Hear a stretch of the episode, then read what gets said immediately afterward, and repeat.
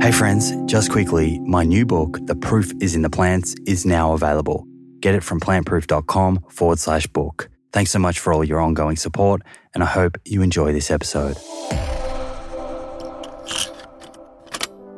She gets this new device and she hands it to me. She's like, just show me how you test your bloods just so I can see you're doing it correctly. So I prick my finger, I squeeze the little blood drop out, and I insert it into the meter, and the result flashes on the screen 16. And her face goes white as a ghost because she's worked with my dad for 10 years. They're very close colleagues. I looked at my dad. He was in a state of panic. I could see inside. And I was just like, what happened? She's like, it says 16, but there might be a mistake. My dad's like, there's definitely a mistake with the meter. Go get a new one. There's no way my son is died. Like, total denial. She went and got a new meter, tested it again, same result, 16. It was the lowest moment of my life that I was diagnosed with this chronic, you know, incurable lifelong condition with really scary long term complications. I was like, okay, it actually happened. I've got diabetes now. And that was it. That's Drew Harrisberg, and this is episode number 62 of the Plant Proof Podcast.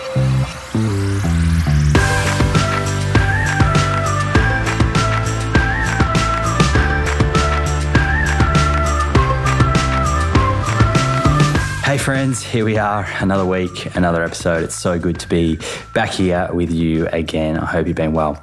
For new listeners, my name is Simon Hill. I'm the host of this show, the Plant Proof Podcast, qualified physiotherapist, and am currently finishing my master's in nutrition.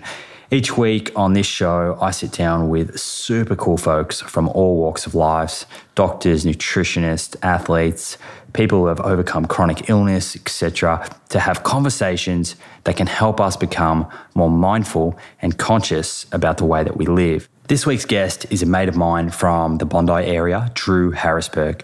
Drew is an exercise physiologist with a huge passion for health and well-being. In his early 20s, he was diagnosed out of nowhere with type 1 diabetes and has since learned so much about not only type 1 diabetes, but type 2 diabetes, pre-diabetes, and insulin resistance in general.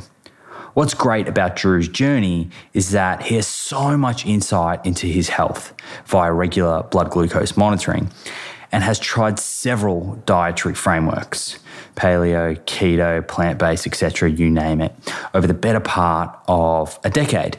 And he has some really, really interesting findings and results to share with us. In this podcast, you will hear the difference between managing blood glucose levels versus truly reversing insulin resistance and what the importance of that is. Although Drew has type 1 diabetes, and the information is particularly relevant to anyone with type 1 diabetes or pre-diabetes or type 2 diabetes, the information we cover in this episode is also relevant to everyone else. Insulin resistance is a spectrum, and even without having a diabetes diagnosis, there are certainly various lifestyle factors which can increase or decrease our ability to tolerate carbohydrates. Ultimately, our ability to tolerate healthful carbohydrates is directly linked to the development of many chronic diseases and premature death. Friends, this is a relatively long episode with so many important messages. It's an episode that you are going to absolutely love. So I'm going to keep this introduction short. It's time to hand things over to Drew. I'll see you on the other side.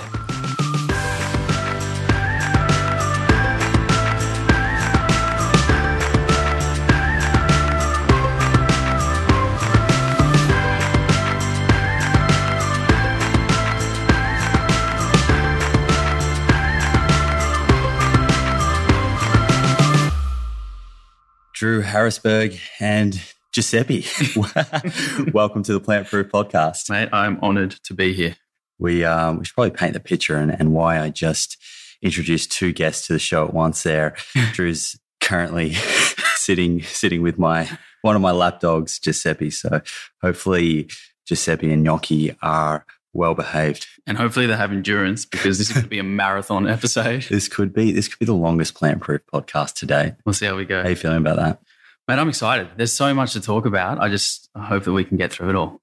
No doubt we will. And uh, we've we had a nice swim this morning. Beautiful start to the day. So, what did you call it? A swim rise? Swim rise. I like yeah. that. get down there right as the sun's coming up. It was pretty was magic. amazing. The water's nice and warm. Skies were pink. We nailed it. How would you describe Bondi and what what do you love most about Bondi to you know some of the listeners who may not have visited? I think the thing about Bondi is people get so shocked when they see the fitness culture and how you get down there at like what time? We were there at six thirty. There's literally a thousand people Mm. training, running on the beach, boot camps. You know, everyone's had a swim, grab a coffee. It's just this like complete understanding of being connected to nature, using the environment. Everyone's just so, like super grateful to be alive and happy and healthy, and it's just the, the energy down there is amazing. Yeah, it's so conducive to just well-being in general. You can't you can't live in Bondi and not be just inspired Yeah, exactly. by that, you know. Exactly. And and it's it, I can imagine living for me personally living further away from the beach. It's it's harder sometimes to get up Mm. and and get the training, but it, it makes it quite easy Mm. when you know you can just wander down, short stroll, and jump on the sand, and and you never ever regret regret a workout. You only regret the Mm. workout that you didn't do. Hundred percent, and a swim. You never a regret a swim. Even in winter, like I make sure to swim. I try to swim every day of the year. I literally never miss a day, especially in winter. There's something so rewarding about just you know you put yourself through that little bit of that little bit of stress, a little bit of cold pain, and the reward for the day is like you've accomplished something before your day's even started. Yeah, I'm with you. I love the freshness in the Oh, winter. it's I. I, I mean, I'm I'm looking forward to the winter month, months Yeah. coming. Absolutely. And the beach is a little bit more quiet. I mean, you you stroll down by foot. I have to drive down sometimes, and parking's pretty difficult around Bondi. Yeah, it can be. Popular place. Yeah, the um, I think the best weekends in Bondi are when the forecast says it's going to be stormy or wet, and then it changes, Yeah, exactly. and the crowds are away, and Yeah. it's um, you've got a little bit of paradise to yourself. well, you just gave away the secret. So there we go, um, mate. I'm I'm pumped to have you on the show today. I think there's very few people with the journey that you've had and the the insight into not only type one diabetes but insulin resistance uh, in its broader form, Mm. but also the this experience with various dietary frameworks and underpinning all of it is a a real understanding and passion for the science Mm. which is what makes your story so unique and, and something that is very powerful, which I look forward to to sharing today because I know that a lot of listeners will gain from you know the various words of wisdom that you hmm. share today. Yeah, I mean that's one of the things about about type one diabetes is you get so many objective insights into how your body's working because as part of the disease, I'm monitoring all these little things every day. So you know, like you said, I'm a big science nerd like you like you are. and I've sort of experimented with so many different things over the years, and just having this objective insight to to really quantify the the changes that I'm seeing is really fascinating. And I think before we do start to dive into your story and journey and we talk about different dietary frameworks, I know that you and I are on the same page in that this discussion is not about demonizing any certain dietary framework and by no means is is designed at all to make anyone feel bad about a certain dietary choice that they've made or maybe thinking about. It's a discussion which can hopefully inspire people to see that there are other options and there's different ways of, of thinking of things and, and there's other science to to be explored and Yep. to be understood. Absolutely. I'm so glad you said that. I think both of us respect anyone who's who's striving for optimal health. You know, we're all on on a journey to be the healthiest that we can be. There's so many different methods out there and ways to do it and diets and exercise and all these different things and we're not judging anybody based on what choice they made. We just want to paint the big picture and let people see that these are the options when it comes to improving your health. Like I said, we respect anyone who's trying to do that, but we're not demonizing any particular method and we you know it doesn't feel good but i mean i've been on the receiving end of plenty of this sort of demonization and i've even been a victim I've been um, guilty of it myself of demonizing certain things in the past and when you really try a bit of everything and you experiment and look at the research you, you can come to some pretty strong conclusions Mm. hopefully today we can highlight that And and there's you know there there is a lot that some of these more popular dietary frameworks actually do agree on. correct which is going to be a focus of the conversation today to, Yep. to flesh out not only the various points that that proponents may disagree on, but what are the areas that everyone agrees on, which, you know, changes that everyone should make in terms Yeah. of bettering their health? Absolutely. Yeah. Let's let's just wind back the clock. We're we're in Bondi now. We spoke about this morning going for a swim in Bondi. I know that you've lived here for quite some time. Where did you grow up? What was life like as a as a kid for you? And what were your sort of interests and hobbies? So yeah, as you said, grew up in the eastern suburbs of Sydney. Spent most of my time at Bondi. Mate, I had an amazing childhood, to be honest. You know, I I spent a ton of time outdoors in nature. I lived across the road from a park. I was on my bike all the time, exploring in the bushes. I was, you know, making friends across the street. We didn't have we didn't have phones and stuff back then. It sounds so weird to think that, but like, you know, my childhood was really amazing. Um, I had I had all the time in the world to do whatever I wanted. I guess my main two passions when I was a kid are the same ones that uh, are my passions now. Is that I was always a health conscious person. I was very, very connected with nature. Loved to be outdoors. I was super interested in sport and and even science and the way the body works and nutrition. I just had this in, inherent like connection with those things. And then on the other side of, this, of the spectrum of, of passions, I was really, really interested in music. And I sort of had these dreams of becoming a rock star and this, you know, famous singer songwriter. And And this is for, what from like a really early age or teenage? I, I reckon I was, I was always singing. Like my parents, you know, I was, I was literally singing all the time in the car, road trips with my the shower. sister in the shower, anywhere and everywhere. I think I was even in like a boys vocal group at school. Okay. Like seriously, I was obsessed with it. And when I was about 10 years old, my parents bought me a guitar. And that's where it all kind of started, where I wrote a song when I was 10 years old. And, you know, obviously it wasn't the best song in hindsight, but the fact that I was a 10 year old or 11 year old Yeah. trying to write music, it was the start. it, it, it was obviously in me. So, Yeah. you know, and t- to this day, those are my, my passions. Still the same. And what about, I guess, that connection between food and health? Is that something that you thought about, you know, when you were that age or got heading into teenage years in high school and things like that? I mean, so I come from a family of doctors. So both my parents are doctors. My dad is a eye surgeon, and my mom is a GP. She specializes in uh, women's health. So we were a health conscious family. Obviously, my, my I've got both dogs on my lap now. Welcome, Gnocchi. Hey fellas, gnocchi, how are you, mate? Yeah, so coming from a family of doctors, obviously we were, we were a health conscious family. But if I really take an honest look at the food that I was brought up on and my nutrition, it wasn't the healthiest, but it also wasn't the worst. So what I would say is I kind of I ate everything. So I ate a lot of healthy food. Talk, Uh, talk me through a day of, of so obviously, like. animal animal products were the, were the hero of every meal. Um, a lot of meat, fish, eggs, dairy, plenty of fruit and vegetables. I remember I remember being that kid at school who would always have the healthy food in the lunchbox, and no one would want to share with. You know how when you're a kid, like it's like, hey, one for one, you know, Yeah, yeah, try a yeah. chip. I was never that guy. I, I wasn't interested in the Doritos or the whatever the kids were bringing to school, and they didn't care for my apples and, and bananas. So yeah, so you were aware that you were eating slightly different Yeah, to I was- average kid in your class. Exactly. So I was definitely eating a lot more sort of real whole food, but I was also eating plenty of processed food. So breakfast as a kid was like 12 Weet-Bix drowned in milk, you know? Um, Yeah, what was that? T- there was an ad, wasn't there, with the cricketer? Like, how many can you do? And it worked. it got me. So it was kind of, yeah, it became like my, the staple of my breakfast was just this like cereal, processed cereal drowned in cow's milk. Obviously, having that every day of your life is probably not the healthiest thing to do as a kid. And little did I know that I had probably a predisposition to diabetes. And in hindsight, now, you know, retrospectively, that was not the best breakfast. Yeah, which we'll no We'll doubt into. explore Yeah. in a bit. But, uh, you know, it's interesting that you say that because I think for guys our age, it's probably very, very common that Weet-Bix and, and dairy milk Mm. was a staple breakfast because I remember that was the same for me. And it was the more, the more the better.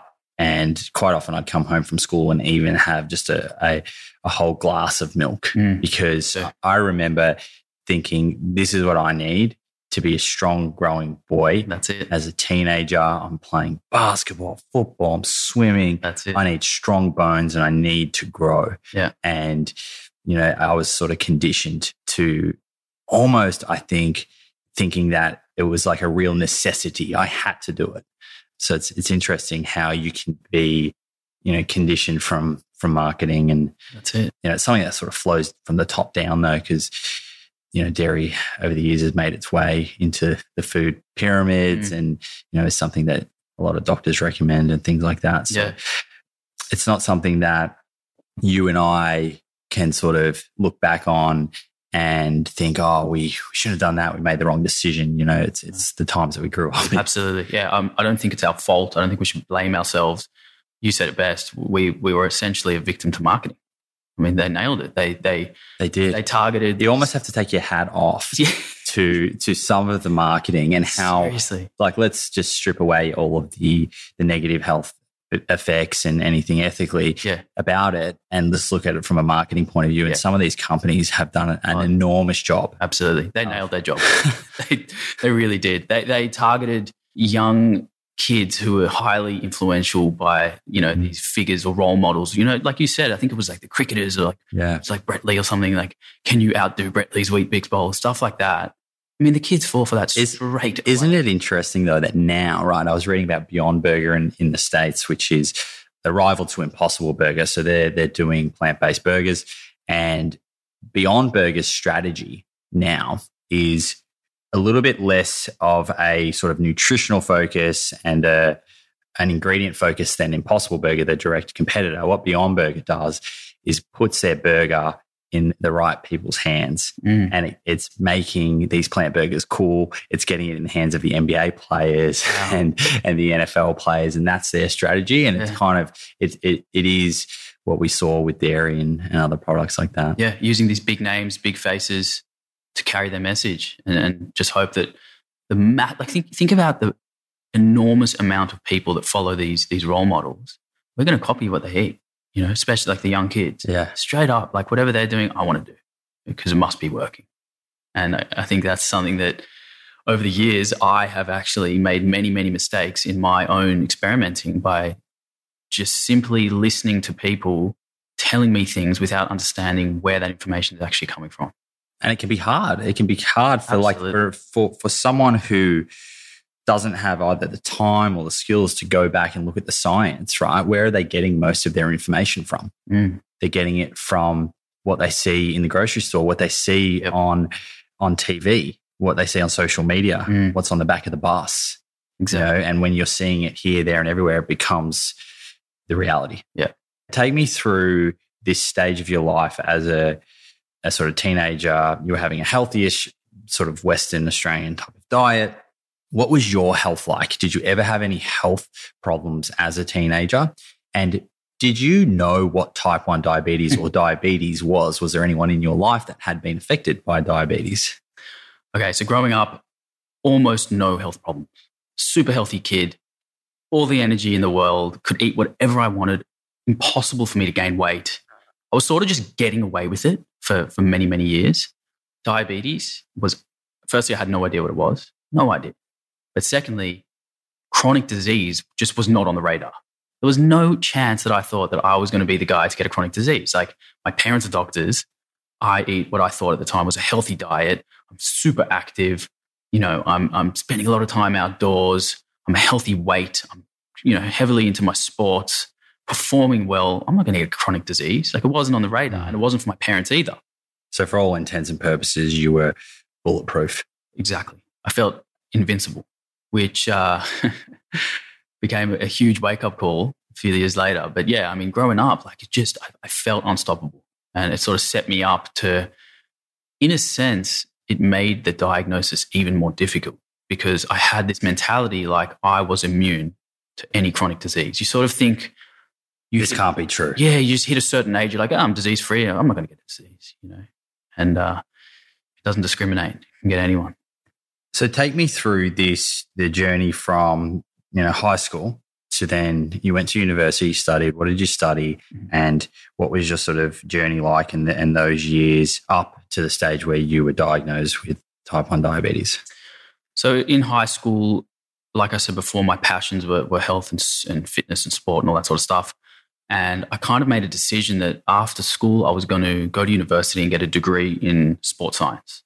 So I finished, I finished school, went to uni, did this Bachelor of Science in Exercise and Sport. Um, and I, at that stage, I was really interested in elite athletes. So I wanted to work as like a strength and conditioning coach for like a major sports team. Um, like I, I dreamed of being the co- the, the uh, exercise physiologist on like the Waratahs or something, right? And so I went to university, which is a really cool job. You know, Yeah. they do they Oh. do some some great stuff. yeah, it'd be fascinating just working with elite athletes. So to me, that sounded like a fun way to live my life, and I was I was very passionate about that. So yeah, I did that degree at, at uni, and I was sort of I was thinking about what I wanted to do next. Was it go straight into the elite athletes, or did I want to try sort of look into more of a hospital setting, like cardiac rehab or something like that? So I decided I, I'd do a um, as part of my accreditation to become an, an exercise physiologist that I'd go do some like work experience at a hospital. And so I would have been about 20, maybe 21 at this stage. And I, again, at this point in my life, I felt pretty damn good. There seemed to be nothing wrong. And I started doing this, this uh, accreditation with the, with the hospital. And over those weeks that I was doing it, rapid, rapid changes started to happen, right? To my body. I was noticing physically things were changing.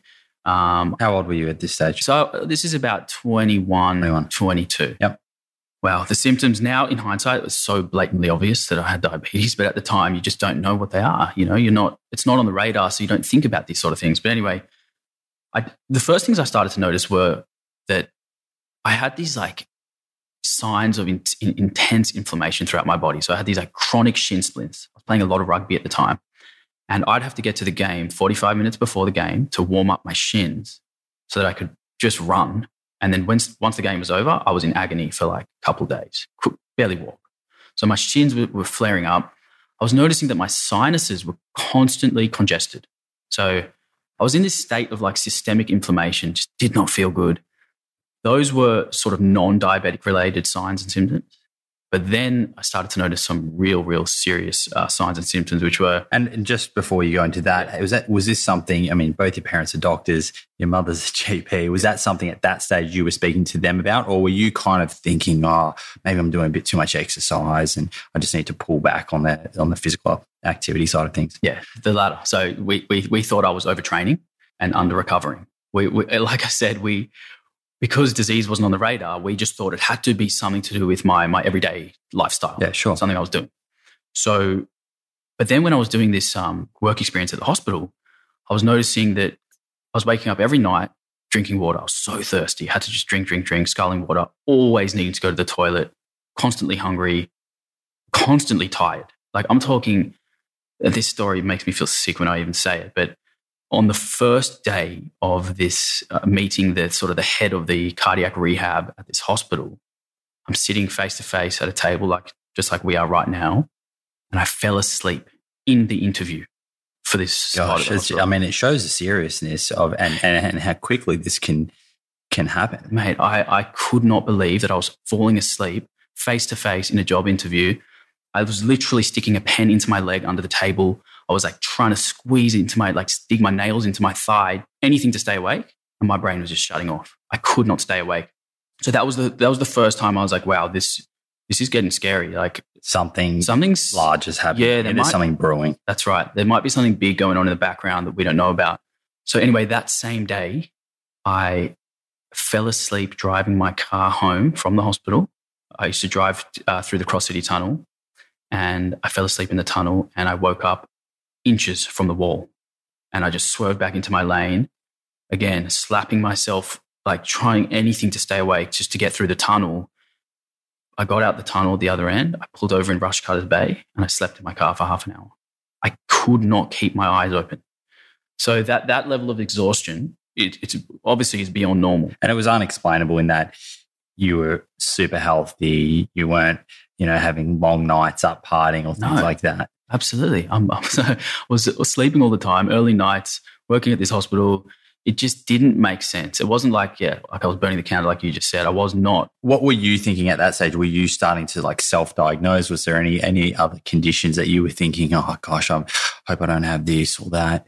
Well, I'm a bit of a hypochondriac, so I, I went to some pretty negative places. I actually did think I did a silly thing to do is don't ever do a Google search of these things because apparently, according to Google, I, I had multiple different types of cancers and other things. Like I was really, it was so scary. So I thought the best thing to do is tell my parents who are doctors. I said, I just said to my, my folks, guys, please send me for a blood test. There's something wrong. Like I had lost so much weight. I was super, super skinny, you know, and I was an athletic guy. Like I was in the gym often and my muscle was just wasting away. I was training hard, getting weaker, losing muscle. My rugby coach was like, Drew, you got to start eating more. Like you're actually getting too small to play. I was a fullback. He's like, you, you need to put on some size. And I'm like, mate, I'm eating all day, every day, whatever I want. I can't gain weight. In fact, I'm losing weight. So, you know, the weight loss was was definitely telltale sign. Yeah, it was a sign. You know, I caught myself in the mirror a couple times. I'm like, oh my goodness, what, what what's happened to me? Like I'm wasting away. So, like I said, I, I mentioned to my parents, send me for blood tests. We got to figure out what's going on. So we did. We went for blood tests and we got a whole bunch done, like eight, nine, ten tubes of blood, just to check for everything. And there were a couple of very, very key blood results that came back. The first one was what's called an HbA1c, which is basically a three month average blood sugar level. Now, in somebody without diabetes, it should absolutely be in, in the normal range. Mine came back outside of the normal range. Very minor. I think it was, I think the upper end of the normal range, I believe, is about six. I think mine came back at like 6.3 or 6.5 or something, which just didn't seem right. So my parents straight away were really nervous about that. Then they, we got back another blood result, which kind of confirmed what was about to happen next. And this result was autoimmune antibodies. They came back in the thousands mm. to my islet cells or beta cells of the pancreas. Which is a sign that your body's attacking exactly those cells. So that was a sign that there was an autoimmune attack going on behind the scenes. It's a silent attack. You don't, it could happen for years. It might have been happening for 10 years without me knowing it. And then you get to this point where it starts to become symptomatic in all the things I just explained before. So we got these antibodies back. We got the HbA1c back, and we went to the RPA hospital to the diabetes clinic where my dad, ironically, and this is a sickening irony, was and is their basically one of their biggest um, diabetic eye surgeons. So he works with them very closely. So we went there and we said, okay, so here's the results. And we sat down with an endocrinologist and a diabetes educator and a whole bunch of people. And they've looked at my results and they said, listen, Drew, you, it looks like you are on your way to potentially developing type 1 diabetes. You don't have it yet because your fasting glucose was normal, but you've got antibodies. So this might mean that you, you, you might get diabetes in the next five days, five years. We don't know. Maybe you won't get it at all. But what we're going to do is we're going to give you this blood glucose meter. You're going to go home and you're going to just measure your blood sugar throughout the day. If you ever see a number that is above, I can't remember what they said, but it was like eight or nine or 10, come straight back to the clinic immediately. So took this meter home. And at this point, like just just keep in mind, I one week before this was invincible, and now all of a sudden I'm staring down the barrel at this potential diagnosis of a lifelong chronic mm. disease that I know nothing about. Must have been so tough to to to grasp, to comprehend that. Yeah. The the mental the mental turmoil of of being kind of in that no man's land. They're like, you don't have it yet, but you might get it. Just monitor was really scary. So I'm like praying and, and fingers crossed that I don't get this thing. And I'm, I'm, measuring my blood sugars and it seems to be fine for the first couple weeks. So I'm measuring my blood sugar when I wake up. It's fine. Measuring it after meals. Absolutely fine. And then I'm starting to get the confidence. I'm like, nah, I'm not going to get diabetes. My blood sugars are great. And what was happening with the sleep at this stage, though? Those, you know, how you were falling asleep, was that improving or? was not improving. Wasn't improving. Wasn't improving. So th- those signs did not go away. Anyway, I remember one morning waking up, just testing my blood sugar, and it was outside of the normal range. So it was about 7.5. And I was very frightened. I was like, oh my goodness, is this the first sign that, you know, maybe this autoimmune attack is just gone on too long and I'm running out of out of time here. Like this, it's actually going to happen. So I retested and again it was 7.5. So we went back to the clinic. So myself and my father went to the clinic and on our way we stopped off and got some breakfast. Had a big piece of sourdough toast, with avocado or whatever it was. And then we sitting face to face with this diabetes educator. And she's like, okay, show me your last two weeks of blood glucose. Let's see how you're going. So I show her. She's like, ah, oh, it's all good. Looks normal. What she, then she said, what I'm going to do is I'm going to give you a new meter to try because we've just got a new one in. Give this one a go. She gets this new device and she hands it to me. She's like, just show me how you test your bloods just so I can see you're doing it correctly. So I pricked my finger, I squeezed the little blood drop out, and I inserted it into the meter, and the result flashes on the screen 16. Wow. And her face goes white as a ghost because she's worked with my dad for 10 years. They're very close colleagues. Yeah, so that's a tough situation for, For her, yeah, absolutely. So we saw her face kind of go like white as a ghost. I looked at my dad. He was in a state of panic. I could see inside. And I was just like, what happened? She's like, it says 16, but there might be a mistake. My dad's like, there's definitely a mistake with the meter. Go get a new one. There's no way my son is died. Like total denial. She I mean, but he's obviously seeing the complications of diabetes firsthand as a surgeon, right? absolutely. So, I mean, that's super frightening for him. Oh, he spent, he's dedicated his career to saving the vision of people with diabetes Mm. because blindness is, is a massive which we'll go long into. term complication. So she went and got a new meter, tested it again, same result, 16. So that was, I guess that was literally the moment that I was diagnosed with Conclusive. diabetes. Yeah, it was fairly conclusive that my blood sugar, 16, is completely abnormal. And we went and did another HbA1c test, which is they have a device there that can do a quick one on the spot. And it came back elevated. And that was pretty much the moment. And that was, you know, I say this all the time, you know, the phrase, the world caved in. That was the day I saw it. Like the, the actual, the atmosphere around me looked different. The world looked different. It was the, it was the lowest moment of my life that I was diagnosed with this chronic, you know, incurable lifelong condition with really scary long-term complications sitting next to my dad who you know spent his whole life trying to save the vision of people suffering from diabetes and now his son had it and you know this the, the, the feeling in the room was so raw like everyone we were just sitting in silence. We all had tears in our eyes. It was like okay it actually happened. I've got diabetes now. And and that was it. That was the moment of, of being diagnosed. And what was the the explanation from professionals around you in terms of a potentially how you developed it, b what it meant for you as a as a young thriving male, very physically active. What did it mean for you in terms of your not just your long term complications, but also your immediate day to day life and how it would affect you doing what you love to do? Mm. So the very first question I asked was, why did I get this? Like, what causes diabetes, type 1 diabetes? And their answer was, we don't know what causes it. it it's an autoimmune attack. It just kind of happens. Which for me wasn't good enough. I wanted real answers. You know, I, I wanted to know what, even give me some, some ideas that Some people are triggering triggers. something. Like, I just need to understand why me. You know, of course, I was in that denial and that, you know, that stage of the why me, why me. So getting that answer saying we don't know what causes it left me even more confused. It's like we don't know what causes it. Now I've got this thing. Well, how do I manage it? And yes, I was told that life will be different with diabetes. You know, insulin is as a therapy when you when you take insulin exogenously as a diabetic, it's very very dangerous if you if you get the dose wrong. Absolutely fatal.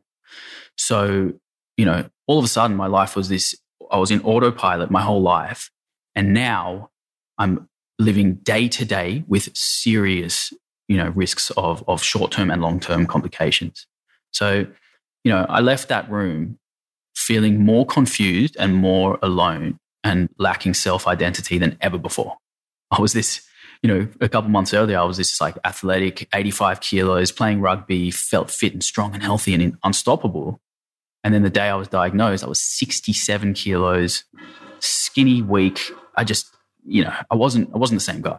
I had to, I had to rediscover who I was over the next little while. And obviously it's been a big journey since. So you, go home from that that diagnosis essentially, and immediately you're given insulin, exogenous insulin No, to I- control it, or Actually, not. So, because insulin is so, like I said, such a dangerous and potent hormone, I was told that my next few days would be about monitoring my blood sugar levels and just living the lifestyle I usually would, but collecting data.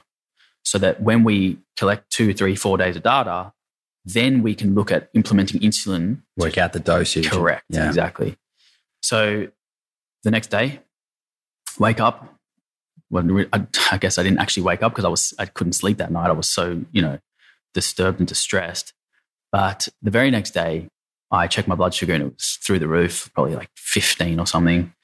I decided that I was going to eat my breakfast and go to the gym as I usually would. So I ate breakfast. It was a meal that I would usually eat. I think it was like banana, oats, yogurt, or something.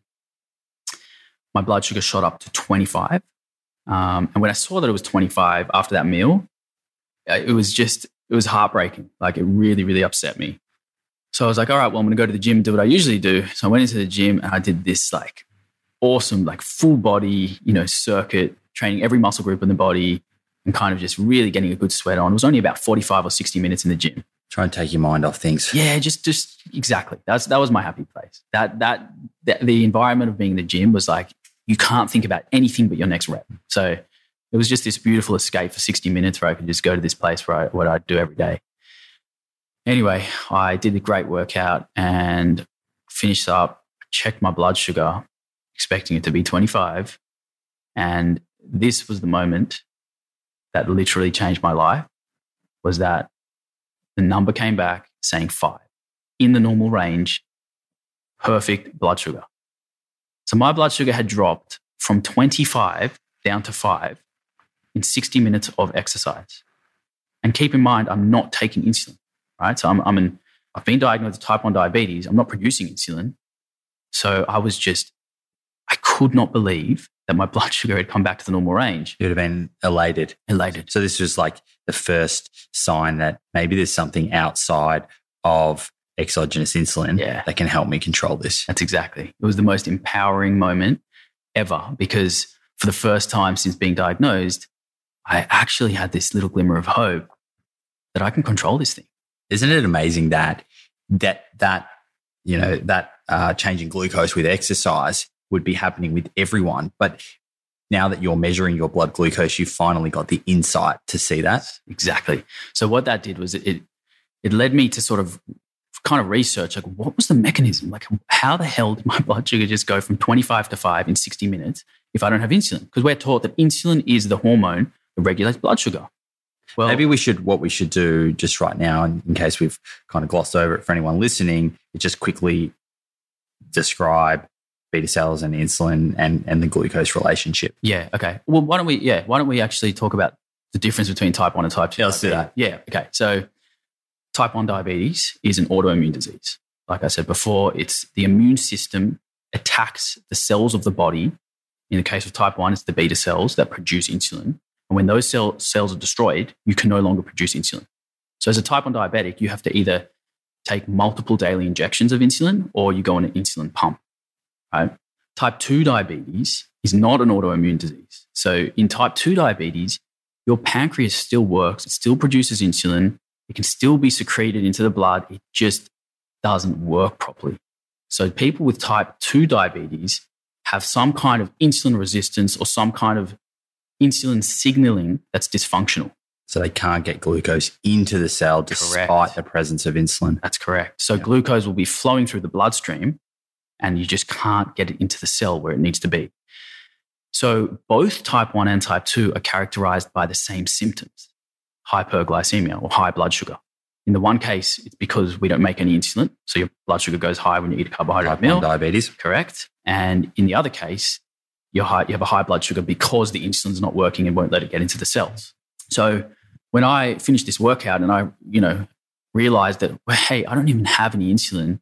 And if insulin is the thing that gets the glucose out of the blood into the cells, how did the glucose get into the cells? Like I had to know that answer. And, you know, thankfully having a background in science and being, you know, gone to university as an exercise physiologist, I had the resources to look into this. So it turns out that we actually have another mechanism that can open what's called like a glucose gateway to the cell. Insulin is one of the mechanisms. So when insulin binds to its receptor, it basically stimulates a cascade of like intracellular events that stimulate a glucose transporter, which is called GLUT4, from inside the cell, which then relocates to the surface of the cell, the membrane, and it's like it acts like a gateway that glucose can flow into the cell. Well, it turns out that exercise stimulates that exact same glucose transporter, but it doesn't require any binding of insulin. So it's called exercise induced GLUT4 translocation. or, or non insulin mediated GLUT4 translocation. So basically, what I'd done is I'd done this full body workout.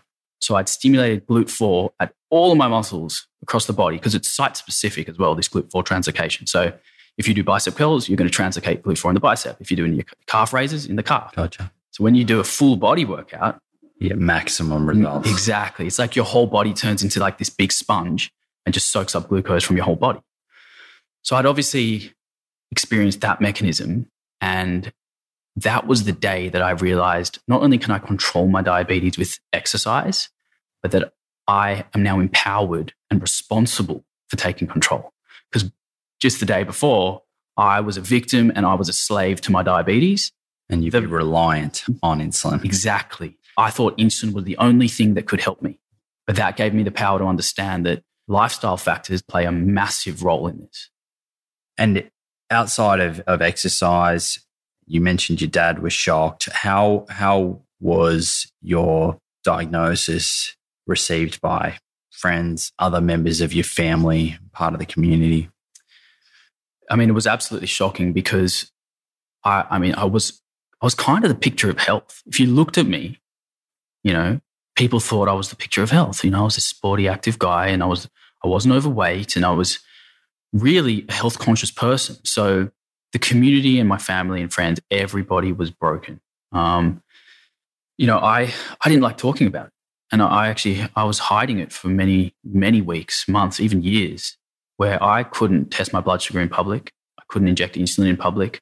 I didn't want anyone to know that I had diabetes. I was ashamed. And I was ashamed because of the stigma associated with diabetes, just because I didn't understand the disease yet. Talk me through those stigmas. What what what are they? What were you ashamed of? One of the stigmas with diabetes is that it's a disease caused by being unhealthy and lazy and not taking care of yourself and eating too much sugar, which is just blatantly false, especially in, in, in the case of type 1 diabetes being this autoimmune disease. There are so many factors that lead to getting diagnosed with type 1 diabetes or any autoimmune disease for that matter. So, you know, when people would see me, say, checking my blood sugar, and then they'd ask, Oh, do you have diabetes? And I'd say yes. Then they would say, Oh, so you must have eaten too much sugar as a kid. And that just getting that question over and over, I couldn't deal with it. It was so frustrating. I didn't want to answer it. I didn't want to be seen as this like sick person who had to Mm, measure their This sugar. label. Yes, it was, I was labeled exactly, and I hadn't identified as being a diabetic yet. You know, it was early days. Um, probably the hardest part of the diagnosis in the beginning was seeing my parents so broken, and my family, my sister, and everyone. You know, they they they knew a lot about the complications of diabetes. You know, being medically trained, I didn't actually know about them at that point so well. Your sister's a doctor too, right? Sister's a was she was she training then, or she was already? Um, I think she was actually training. She would have been early on in, in her training. She did a dietetics uh, nutrition or something at university before that. So yeah, I was I was very confused about do I do I tell people I have diabetes? Do I hide it? You know, I, and I just physically not feeling myself in my body. I, I was hiding away inside. I realized that I wasn't going out as much. I wasn't socializing. I didn't want to take my shirt off at the beach. I'd become this recluse. Um, I completely lost my sense of humor. My personality changed. Retrospectively, I've realized that I was depressed.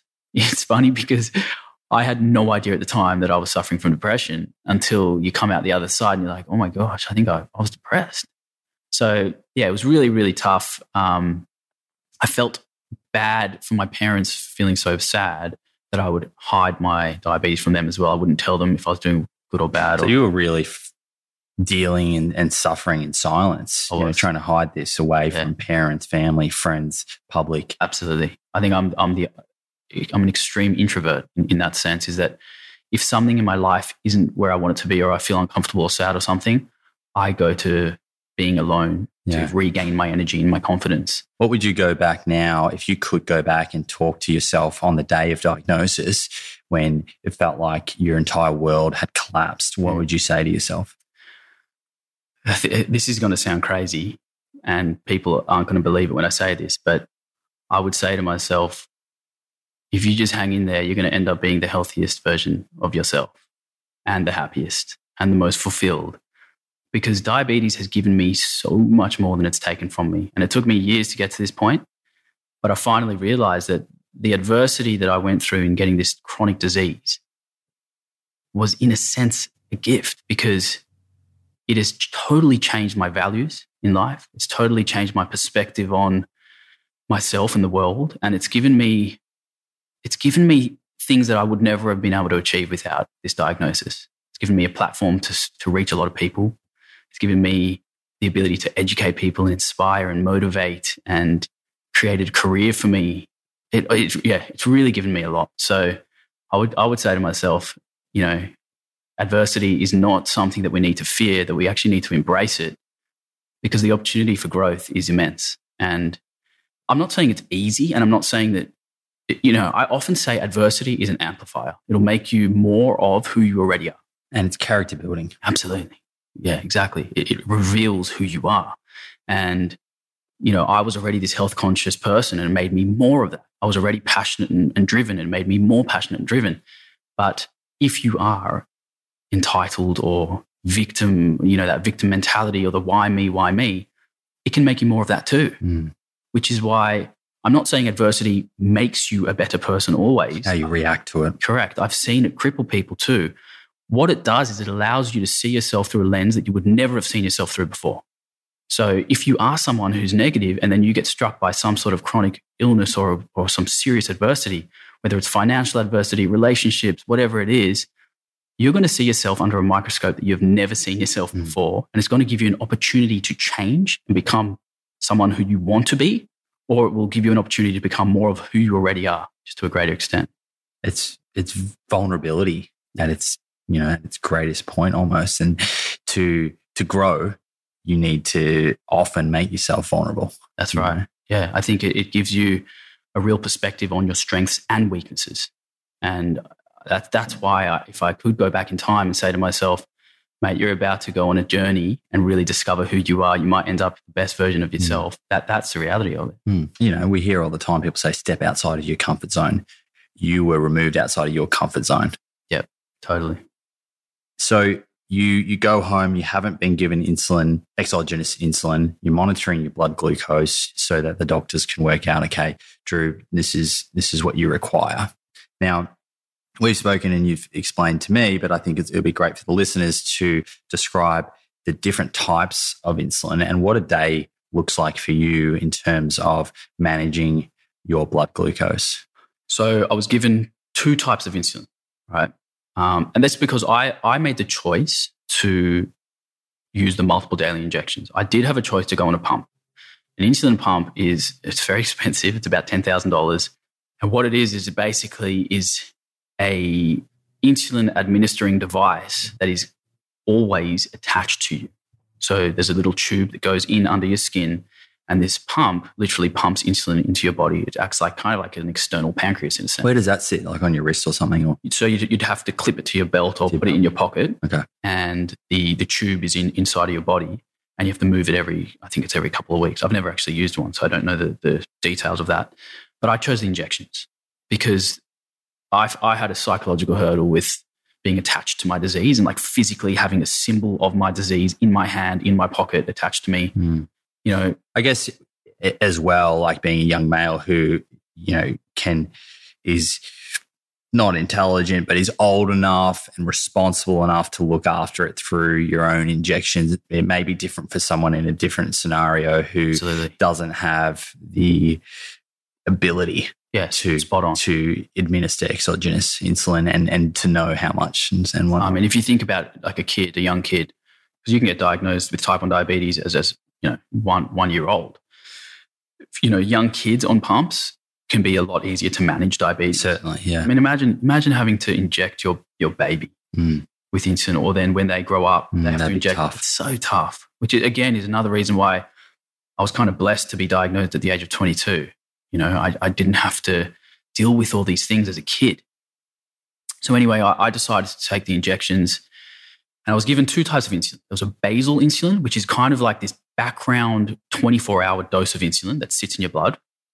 And then there's a bolus insulin, which is the mealtime insulin or a short acting insulin. So it's kind of like a more rapid onset and then it's out of your system in about two, three, four. And this is mimicking what would happen physiologically. Exactly right. It mimics yeah, normal physiological insulin. And it, the whole idea is that it responds to your blood glucose curve after a meal or as you eat, as you start to digest that meal, the insulin should match the blood glucose rise and it should match the, the fall. So I was given this insulin, and the first thing that I was told was that if you overdose on insulin, you can die. No wow. questions about it. If you take too much insulin, especially at night before you go to sleep, you are at serious risk of dying in your sleep. That's a warning that no doubt they have to give, but it's it's also one that's yeah. very confronting. Oh man, that sort of I mean, I guess it's a scare tactic to to make me really manage it properly. But yeah, that was the first news where I was like, oh my goodness, like this disease is way more serious than I thought. I can die at any any day if I overdose. Um, you know, you, you can have seizures, you can end up in a coma or death. That's the short term risk of insulin if you overdose. Then the long term complications that I was told about was that if I don't manage my blood glucose properly and it, and it stays in the high range for too long, like months, years, you know, decades, that you can have any of the, the three opathies they're called. So like neuropathy. So you get this nerve, nerve damage and you might have to have a foot removed or something. Neph- nephropathy, where your, your kidneys end up getting, you basically have kidney failure. And uh, retinopathy, where you have blindness. So, you know, they paint this picture like and, and I, like you said, they have to do it. It's part of it's part of telling a newly diagnosed person they need to be aware of what can happen. But but they end up painting a picture that's so scary, that's so disempowering, that makes you feel like life is well and truly over. Like where is the positive there? Mm, like a victim. It's just you feel like any day if you overdose, you could die, and if you don't manage it long term, you're going to lose your feet, go blind, and lose your kidneys. It, that's I mean, scary. It's so scary. It's so so scary. So having having sort of that that milestone moment of exercise being a potential management tool was really empowering. So I, I realized that if, if I can exercise every day, maybe I can take less insulin. And that's exactly what, the, what happens. Because not only does exercise do what I said before about the GLUT4 translocation and sort of sponge like effect of the muscles, soaking glucose out of the blood, but it also makes you more insulin sensitive. So you need less insulin for a given amount of carbohydrates. So I started this insulin therapy, and the first thing that happened was I gained a lot of weight. So I was 67 kilos when I was diagnosed, and I quickly blew up to about 82 kilos. What's the, the sort of physiological explanation, do you think, for that? So, well, the weight loss was caused because the food I was eating wasn't getting into my cells. I was, I was excreting it, I was urinating it out, it was sitting in my bloodstream. So I was basically starving myself, even though I was eating, I was in a state of starvation, essentially. So what happens is the metabolism drops as your weight drops. And then all of a sudden you get this, you know, highly anabolic hormone. Insulin is, is the most anabolic hormone in the body, more anabolic than testosterone. Which we'll talk about because we will talk about. You know, there's bodybuilders talking about it all over the oh, internet oh, and, and no doubt using it as a supplement for recreational purposes. It's crazy to think that. It's crazy. But so I started taking this hormone that, you know, was anabolic and all of a sudden eating a lot of food, storing nutrients now because insulin is doing its job getting nutrients into the cells of the body. But the gap between my metabolism that had dropped over the year, sort of before I was diagnosed, to now where I'm eating a lot of food was quite a large gap. So I was way over consuming calories. I was in a, a, a super high surplus when compared to my actual basal, basal metabolic rate gained a lot of weight. This was tough too because I was doing a lot of modeling at the time. That was my sole source of income. So when I was diagnosed, I was getting no work. Obviously, I looked terrible. I was su- super underweight and my face changed color. I had like these gray sort of like look to my face, these sunken eyes. Then I bounced back and inflated into a balloon. So I wasn't getting work then either. So I was kind of just, I mean, I, I, wasn't setting myself up for for mm. being a good model, was I? You know, I was one second I'm super underweight, seesawing, yeah, yeah. seesawing, exactly.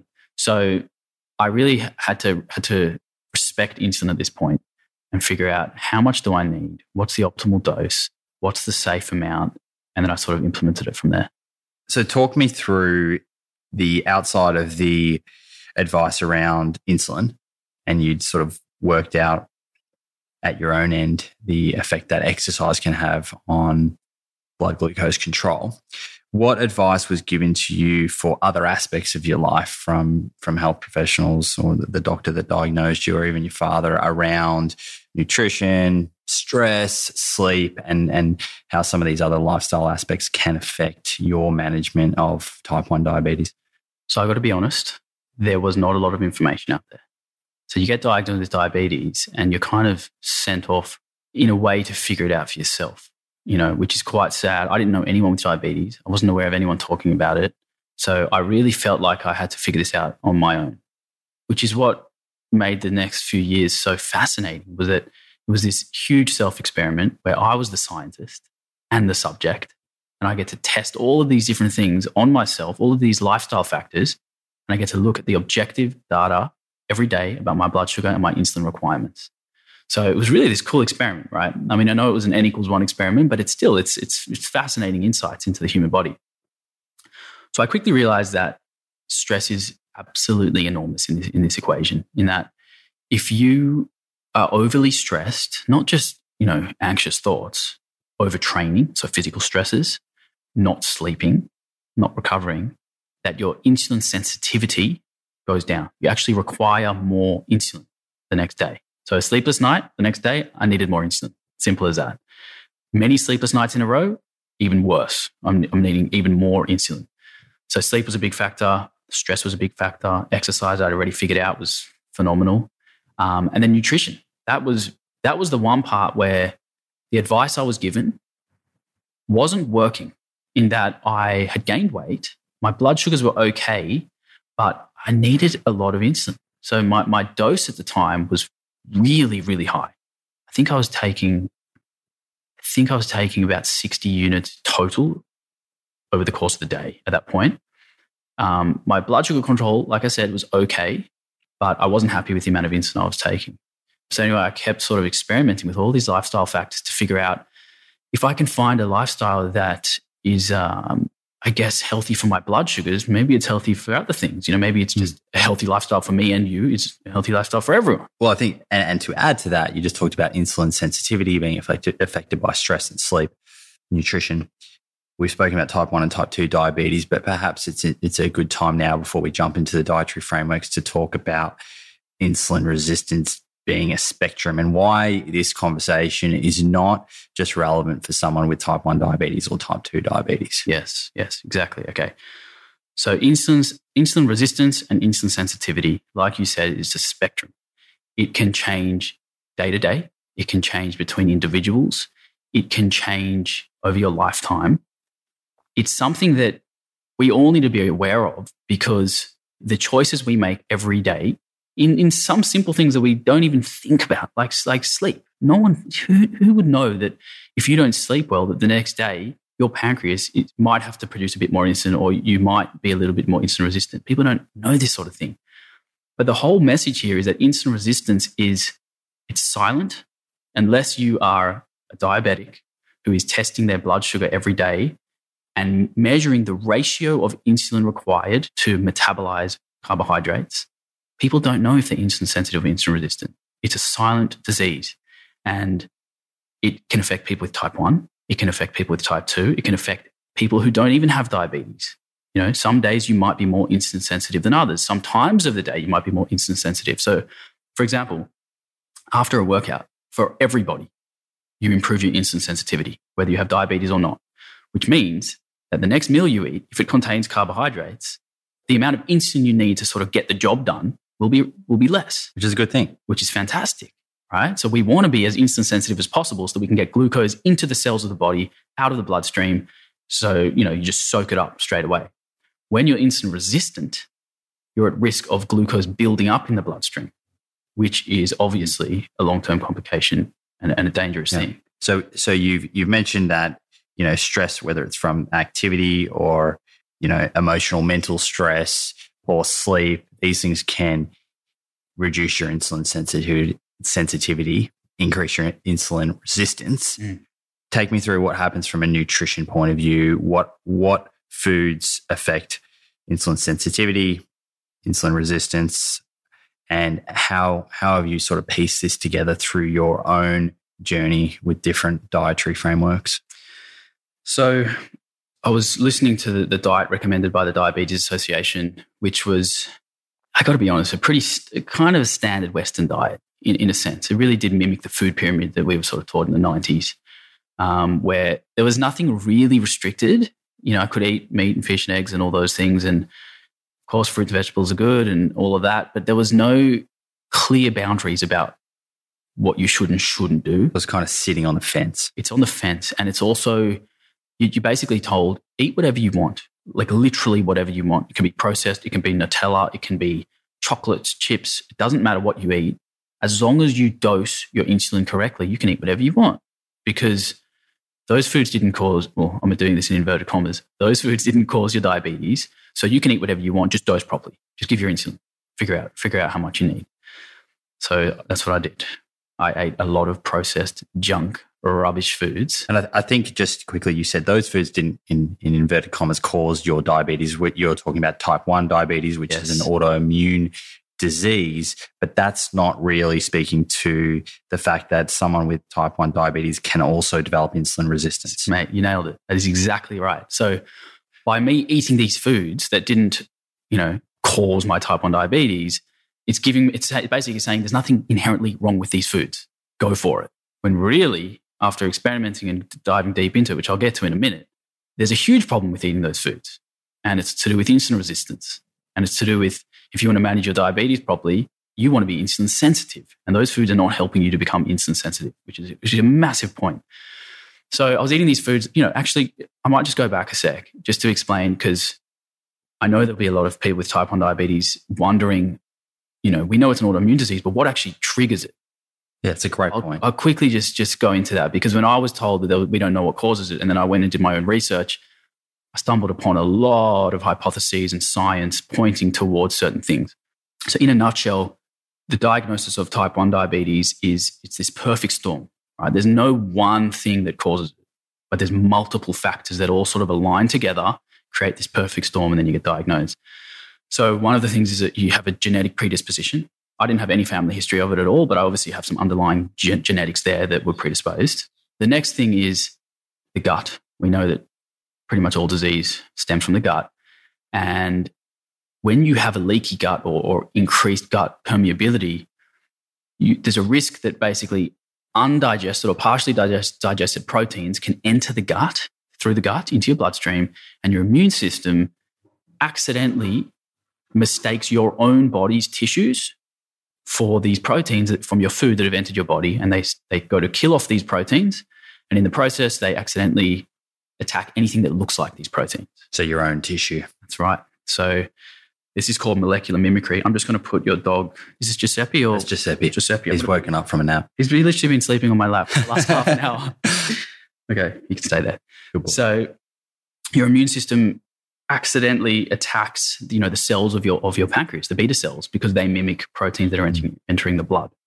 So it's called molecular mimicry. Mm. and if the listeners listened to last week's episode with Clint Paddison he spoke about molecular mimicry with regards to rheumatoid arthritis which he yep. developed and that was in that situation it was the antibodies attacking the connective tissues and cartilage in the joints. Correct. Which just shows that the way in which the disease manifests is the same, but the, the end disease that you get might be different. So it depends on the mm. cells that your immune system end up killing off. So you've got that part of it. You've got, you know, viruses is a part of it as well. Viruses can mimic cells of the body. I'd actually been in the Amazon three months before my diagnosis and I got a terrible stomach bug, which obviously changed my microbiome, made me very, very sick. You know, that, that I'm sure played a part in it. Mm. I also, I'm not saying this is the cause, but I had vaccines done before I went to South America, which also we know immunogenic. Maybe it stimulates the immune system. And, you know, there's all these factors. And then there's environmental triggers in the food we eat. And I found a link between gluten and uh, leaky gut or gut permeability, uh, where there's this subfraction called gliadin, which can induce, there's an enzyme or a gene called zonulin, which literally opens the gateways of your, of your gut. And I think that was discovered by a, a scientist called Alessio Fasano, who's like the the guru in celiac okay. disease. We'll put that in the show notes. And the reason I, I looked into that science is because there's actually a, heavy overlap between celiac disease and type 1 diabetes. I believe it's, I, I mean, don't quote me on this, but I think it's something like 20% of diabetics wow. get celiac disease. And I did not want celiac. So I thought, you know what, I'm just going to remove gluten early on. And I've been gluten free since very, very early on in the picture. So, and then I mean, one more of trigger that we've we've found in the research is is um, the A1 beta casein protein, which is found in cow's milk, is you know closely looks like the cells, the beta cells of the pancreas. So, the amount of cow's milk that I was not only having on my Weet-Bix, but at uni we were told that the best post workout thing you can do is to drink chocolate milk. Mm. You know, it stimulates mTOR and IGF 1 and all of these pathways that stimulate cancer. Yeah. You know, they, they tell you to drink this so that you can build muscle and, and get your athletes to recover. So we were literally told to tell the elite athletes to drink a chocolate move after like a gym session. So the idea there is that with that gut permeability and consuming that protein in the milk, it's making its way into your blood. Your blood is seeing it or creating antibodies to fight it. Yep. And in that process, it's very similar to the beta cells and ends up fighting the beta cells. That's it. Exactly right. So, I mean, that's, yeah, just to go back, that, that is, those are some triggers that we, we know of that can potentially cause type 1 diabetes. So whilst you can't put an exact finger on it, you are aware that there's a sort of culmination of lifestyle risk factors that were a part of your life that could be potentially Absolutely. you know, responsible for, for triggering it. Yeah. And another thing that certainly played a role in the manifestation of this type 1 diabetes diagnosis was um, the fact that I was on antibiotics for about six months for my skin. I was taking doxycycline because I was doing a lot of modeling and, and you know, I wanted to, I needed to, a source of income. It would help not having, having acne. And that certainly cleared it up, but it probably also totally wiped out my microbiome and caused some damage there. As well as I wasn't breastfed. And I think, you know, the research does point in the direction that breastfed babies have less risk of autoimmune disease. And, and on that, you know, same note, C-section babies have a higher risk of autoimmune disease. So all of those factors combined definitely played a role. So then my next step after being diagnosed was, you know, the current diet I was t- was on wasn't working. So I think I literally did a Google search and I was like, I think I wrote something like, what causes type 1 diabetes and how to reverse it, just to see what would come up. And the very first thing I found was this paleo approach to curing autoimmune disease, whereby basically the paleo folks are saying that grains are a trigger, gluten is a trigger, maybe dairy is a trigger. So we've got to remove all those and sort of eat how our ancestors ate, which seems very logical and kind of makes sense if you think about it. You know, how did we evolve? What were we eating when we evolved? Maybe we should eat that. That's probably the healthiest thing. So that's when I discovered the paleo approach and I decided to implement this and see what would happen. And I've got to be honest, the results were phenomenal. And as we mentioned earlier, because I deviated away from that, you know, that middle moderation place towards this paleo side of the spectrum, where it's a low carb approach. So I'm consuming probably 50 to 150 grams of carbs a day. I'm eating fruits, some fruits. I'm eating a lot of vegetables, a lot of green vegetables, no grains, no legumes, no dairy, Mm. but a lot of meat, eggs, fish. That approach was really good for my blood sugars. So I noticed that my insulin requirements were starting to go down. My insulin sensitivity was starting to improve. All of a sudden, I've now found this. This is kind of like the second milestone in my triumph of, of managing diabetes. The first one was the exercise. Now I've realized, okay, nutrition is massive. So my insulin requirements came down by about 70%. That's amazing. It was a huge reduction. I actually, at the time, thought I was reversing diabetes. I just didn't realize I was improving insulin sensitivity. So basically, my weight started to come down, started to lean out a little bit. I felt in control. The paleo diet was working, right? I had just enough carbs that I was kind of in this sweet spot where I was still eating healthy foods. My fat intake was, was high, very high um, from all the animal products. I was just having nuts and seeds and avocado and all that sort of stuff. But the paleo diet was really working for me. And at this stage, I was like kind of obsessed with this, this solution that I'd found. And I was a massive proponent of the paleo diet because it was the first thing that gave me results. And you know what you do when you get results? You cling to it. Mm. So I really held on to that. And, and I didn't let go for eight years. I stuck to this paleo diet. I, I thought it was the best thing ever. I didn't try too many other things at that point over the, you know, those You'd found something that works and Yeah. was significantly better than the a standard diet. correct. And, and that's what I stuck to. And what did what did the the health professionals and your family around you think about that? Were they were they supportive of that decision? my endocrinologist totally hated the idea of going low carb. And I thought she was mad. I'm like, how can you argue with my results? Like, look at my blood results. They're great. My blood sugars are stable. My insulin requirements are going down. I'm managing my diabetes. Like, what do you, like, how can you, what's wrong with that? And she's saying you need to eat healthy carbohydrates at every meal and you should be having like 45 to 60 grams of carbs per meal of whole grains and all these things. And I'm thinking, you don't know what you're talking about. I was doing this before and it wasn't working. This is working. Like, you know, I found a solution. My parents were very open. You know, they were seeing the results. So they were like, okay, this maybe does work. And I've, I feel so bad, but I've influenced my family to change diets so many times over the years. Every time I implement something, they match me, you know. So, my, you know, if my mum cooks a meal for us, I go over to her house for dinner. It was a paleo dinner, and you know, she would leave off any grain. Following your journey, just literally. following my journey okay, the whole way through.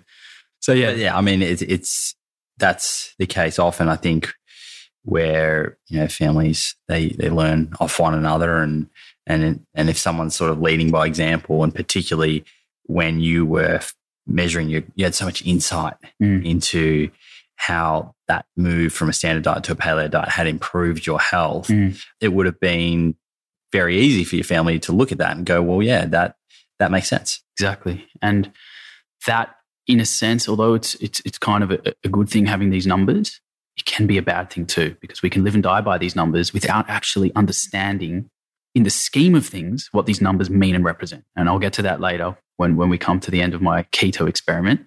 But just because my insulin requirements were going down and just because my blood sugars were stable did not necessarily mean that I was being, you know, going to be my healthiest.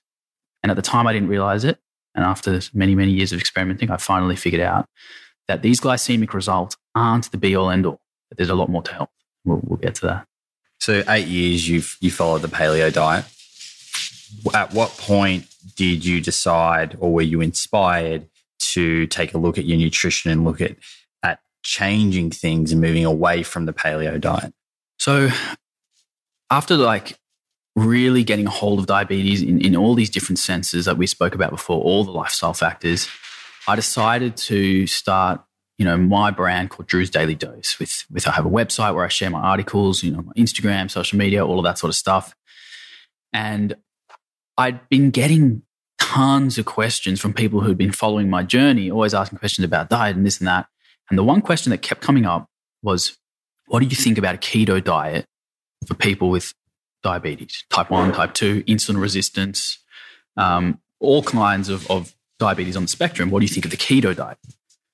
Well, the truth is, I hadn't tried that yet. You know, I'd experimented with a lot of different things, but the keto was one thing I hadn't done. And if I want to call, if I want to be able to call myself an expert or, or even slightly knowledgeable in the space, I need to have experimented myself and given it a go. So I thought, you know what? Here we go. I'm going to try this keto diet. Let's see how it goes for four months. Actually, at that point, I didn't even have a, a time frame on it. I thought I'm just going to start it, see what happens. And were there were there type one diabetics in the community that were doing the keto diet that had good results who were were influencing you on that? Huge. There, there, there's a huge community of type 1 diabetics doing keto approach.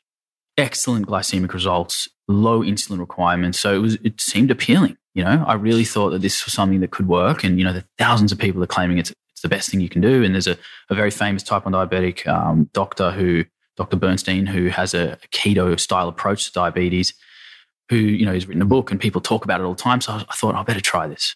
I guess on on on face value, when you just look at the the blood glucose, right, which we're going to go into, you know, it would have been appealing for you to explore that. It was. There, were two things that were appealing. Number one, the blood glucose being very stable and flatline. That that was appealing to me. Number two, knowing that I can reduce my insulin even more. That was really appealing. Less injections, less dangers of hypos, less, you know, going low. It just seemed like a safer, smarter approach. So began my journey to the keto realm where I transitioned from this paleo diet where I was eating about 150 grams of carbs a day. And I would always eat those carbs after my workouts because after a workout, I'm most insulin sensitive. My muscles are like a sponge. So on the paleo diet, pretty much 80% of my carbs would be consumed after my workout.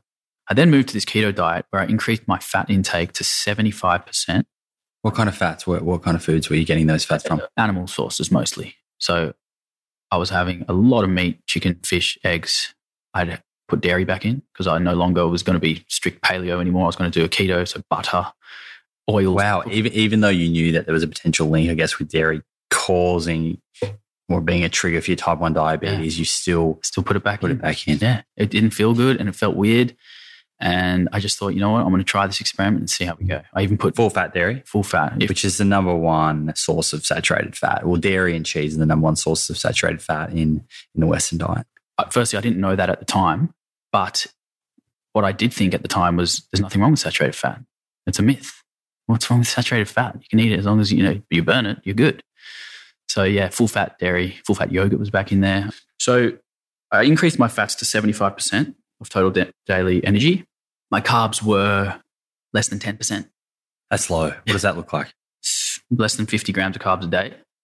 So I was having, it was mainly coming from like greens and broccoli and tomatoes and carrots, that kind of, those kind of vegetables. No starchy vegetables. Small portions, though, right? Very, like, like you could have a big salad, but it would be like spinach leaves and Yeah. celery and, you know, I'd put some almonds and, you know, seeds. But there's no there's no potato, there's no, No. quinoa, no, no, no, no. Nothing. I still wasn't doing any grains Yeah. because I, I believed that grains and the lectins in grains had caused my leaky gut, which had triggered diabetes. So I kept grains out. Legumes, again, were demonized by the paleo community. So they were out. I was left eating salads with a lot of animal products, and I was having an enormous amount of coconut oil and coconut butter. Yeah, how much? You told me how much coconut oil. I'm. I'm, I'm ashamed to say, I can't say it. Hmm. I was having a jar of coconut oil every 10 Is that typical within the keto community? Well, yeah, because you're cooking with it, you're putting it on your food. Uh, look, obviously overdid it. It's disgusting in hindsight to think about the amount of saturated fat I was eating from coconut oil. I was literally having spoonfuls of coconut butter. I'd go through a jar of coconut butter.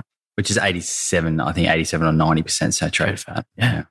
But when you're in that sort of mindset where you don't think fat's the enemy, you think it's okay. You More the think, merrier. yeah, exactly. You think if some is good, more is better. Hmm. You know, and that was the mindset. So here's what happened. First two months of this ketogenic diet, unbelievable results. The best diabetes related Hmm. results that I'd ever seen. I think I messaged you at some point around the start of this journey or through this journey. Do you remember that? Mate, I remember clearly. you catalyzed pretty much the transition, man. So I was making a video two months in saying, basically saying, guys, ketogenic diet is the best thing in the world. I'm super ripped at the moment. I've lost a ton of body fat. I'm strong and muscular. I can go long hours without eating. My, my appetite's, you know, well, well satiated. My cognition is excellent. My blood sugars are flatline. My insulin requirements are the lowest they've ever been. I can f- do intermittent fasting for like 20 hours without a problem. Like this is the diet for everyone. I figured it out. Right. Was it that literally at that point you messaged me on Instagram going, Hey mate, have you ever thought that that amount of saturated fat is bad for you? And and then you like linked me to I think it was Michelle McMacken, um, like a like a She's got a paper on type. yeah, it was a paper on it. Diabetes or insulin resistance and saturated fat. And then you sent me like lecture notes from a conference that she'd spoken at or something. yeah. I remember seeing your message and going, "Oh, this vegan guy is trying to swing me." Seriously, I'm thinking, I'm busy thinking. I was genuinely concerned because I knew that you had diabetes. Well, you knew something that I didn't know. and and I was thinking, well, hang on. Whilst there's some benefits to the keto diet from a glucose control, what's happening? What's happening at a cellular level from an insulin resistance point of view, and and also are these foods doing the right thing by him long term? Yep and and I saw your message, and I thought, this guy Simon doesn't understand diabetes. Fat doesn't cause diabetes, mate. It's sh- it's sugar and carbs. Like, but I was like, okay, mate. Thanks for the concern. You know, I'm, I'm enjoying my diet. You said I'll look into it though. Yeah, yeah. I said, yeah. I looked at the lecture notes you sent me. I read the paper. My initial thought was, this can't be right. Like, hold on a second. Why haven't I seen any of this information before? And that was the first little bit of doubt that was, I was like, oh my goodness, have I potentially made things worse? And that you just literally planted that seed and you were super nice about it. You were calm. You didn't push me. You fed me the information I needed to do my own research. And I have to commend you for the way you did it because just by being so cool, calm, and collected, you didn't push me the other direction. You actually made me think, hey, this guy might know what he's talking about. So I looked at the paper. I looked at, um, Well, I, I think as well. I knew I knew that you would read the science. Yeah. So I just thought I'll I'll let the science do the talking here. wow, and it did. So anyway, I made a video on Instagram pumping up a ketogenic diet saying the results are incredible. You know, I was wondering if anyone else found the same things. And people are like, yeah, it's the best. You know, your blood sugars go low. And you, People coming out of the woodwork everywhere. yeah, yeah, exactly, exactly. then a very interesting thing happened. So that two month mark was when I was raving about it. About, I'd say it was probably about the next one to two months. So that sort of two to four month mark was where everything changed, right? So I went from being the, having the lowest insulin requirements I've ever had with flatline blood sugars to seeing that my blood sugars were slowly starting to increase. Every morning I'd wake up, they're a little bit higher than the day before, a little bit higher than the day before, until I'm waking up consistently every day with blood sugars in the 15 to 20 range. Wow. So this is overnight blood sugars have obviously skyrocketed. And what's it's meant to be what sub eight? Was it did you say sub eight? Sub, sub six. Sub six. Yeah. So like the normal range is about 3.8 to six, something like that, or four to six. We'll call it four to six. So you're way, way too Mate, high. I was waking up at 15 to 20. what does that feel like? So you just feel very lethargic and, and maybe a bit refluxy. Your vision can go a bit blurry, heavy, tired. It's awful. It's disgusting feeling. Anyway, so I'm waking up with these high blood sugars and I'm thinking, why are my sugars so high? I'm not eating anything. And obviously, my liver had been dumping glucose into my bloodstream overnight through a process called gluconeogenesis, where, I mean, it happens in everybody. Your liver is, is keeping your blood sugar stable overnight in that, in, that, in that range, right? But why all of a sudden was my liver pushing so much glucose out? So the question was, is my liver pushing so much glucose out or is my insulin not working anymore? So I decided to increase my insulin dose. My basal insulin is 24 hour dose. Which is the the the insulin that works overnight. Yeah, it's like a long acting, Yeah. yeah. overnight thing. So I was like, okay, I obviously need more basal insulin. So I increased my basal insulin. Next morning, wake up, still the same. Increase my basal again. Next morning, wake up, still the same. I did this for about four weeks until my basal insulin was now well over the dose that I was taking, you know, when I was in that sort of paleo, when my sugars were, were quite good. I'm taking tons of insulin, but my blood sugars are still elevated. It's literally, it's literally my insulin stopped working. So I got, I, I kind of got into this like panic mode where I'm like, okay, what's my next go to to Mm. save the day? Well, I'll go back to exercise because that's what saved me the first time around when I figured that I had diabetes. Let's do that. So I'd exercise, no drop, minimal, minimal drop in in in uh, blood sugar compared to beforehand because my liver was still just dishing out this this. Uh, so I do I do a workout and it, it would be slightly effective. It would drop it a little bit, but not to the normal range. Then I'd go to eat a post workout meal when I'm usually my most insulin sensitive. And at this point in time, because I was keto, the only amount of carbs that I could really eat in the, in the day, I could only get away with eating probably one banana per day Okay. to stay with under that 50 grams And you were mainly having that post workout. post workout. Yeah. So I'd go to eat a banana post workout where I'm meant to be insulin sens- sensitive. I'd give insulin that I thought would do the dose to, to get the banana metabolized. No effect. My blood sugars would spike. So I reached a point where basically, in a nutshell, my insulin stopped working because I was so severely insulin resistant from this ketogenic diet for doing it for so long, such high amounts of fat, that not only was I insulin resistant at my muscle cells, but I was insulin resistant at the site of my liver, which is why this gluconeogenesis was constantly pouring glucose into my blood. My insulin couldn't uh, sort of like attach to my liver to turn off that tap. So now I'm in a panic state. I've got high blood sugars all the time. I'm taking the most insulin I've ever taken, and I can't even eat carbohydrates. So, wow. so I'm, I'm literally having a panic Taking a step backwards. Whoa, man, I think 10 steps back, I, I'm in panic mode. Have I just worsened my diabetes? Why am I insulin resistant? Um, these are the thoughts that are going through my head. Why can I not even eat half a banana without having a spike in my blood sugar? You know, what's going on? And that's when I started to, again, went diving into the research and try to figure out what happened. And of course, your little Instagram message was echoing in my head. And I'm thinking, was it the saturated fat? Like, if all this amount of fat has made my diabetes the worst it's ever been, what if I go to the other end of the spectrum, take out all the saturated fat? Wonder what will happen. So that's exactly what I did. I literally made a decision overnight to go strictly whole food plant based, very low fat, and just slowly reintroduce carbohydrates, right? The reason I had to do it slowly was because I was so insulin resistant from this keto diet. If I were to just go to eat a couple hundred grams of carbs the next day, my blood sugars would literally spike so high, it would be a disaster. So I had to cut the fats way back, cut out all animal products, stop cooking with oils, slowly reintroduced carbs. Before we go into the transition to the plant based diet in detail, you're talking about the ketogenic diet and how it made you insulin resistant.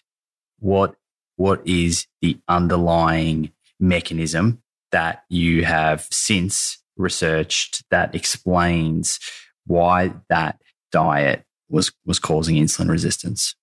So, having made that connection between saturated fat intake or very, very high saturated fat diet and insulin resistance, or, or, or let's just say bad diabetes outcomes, I thought I'd discovered this like magic thing like that no one knew about. I was like, oh my God, I've just figured this out. Fats cause insulin resistance. That's what I'm, what's going on in my head. I then go look into the research and it turns out uh, everyone's known about this for a long time, for decades and decades and decades. The science goes back to literally like the 1930s where they're putting, you know, people with diabetes on these high carb, very low fat diets and they're improving their insulin sensitivity. They're improving their glucose tolerance they've known about it for ages. And, and, and then I go to look online to see sort of what else is out there.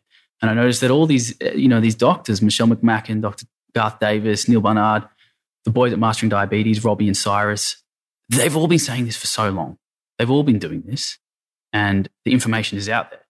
So pretty much what the science shows, and, and it's documented in the evidence, is that when you get lipids or fat from, from your diet, that becomes it's like an ectopic fat buildup. So basically, these lipids enter cells they're not meant to be in.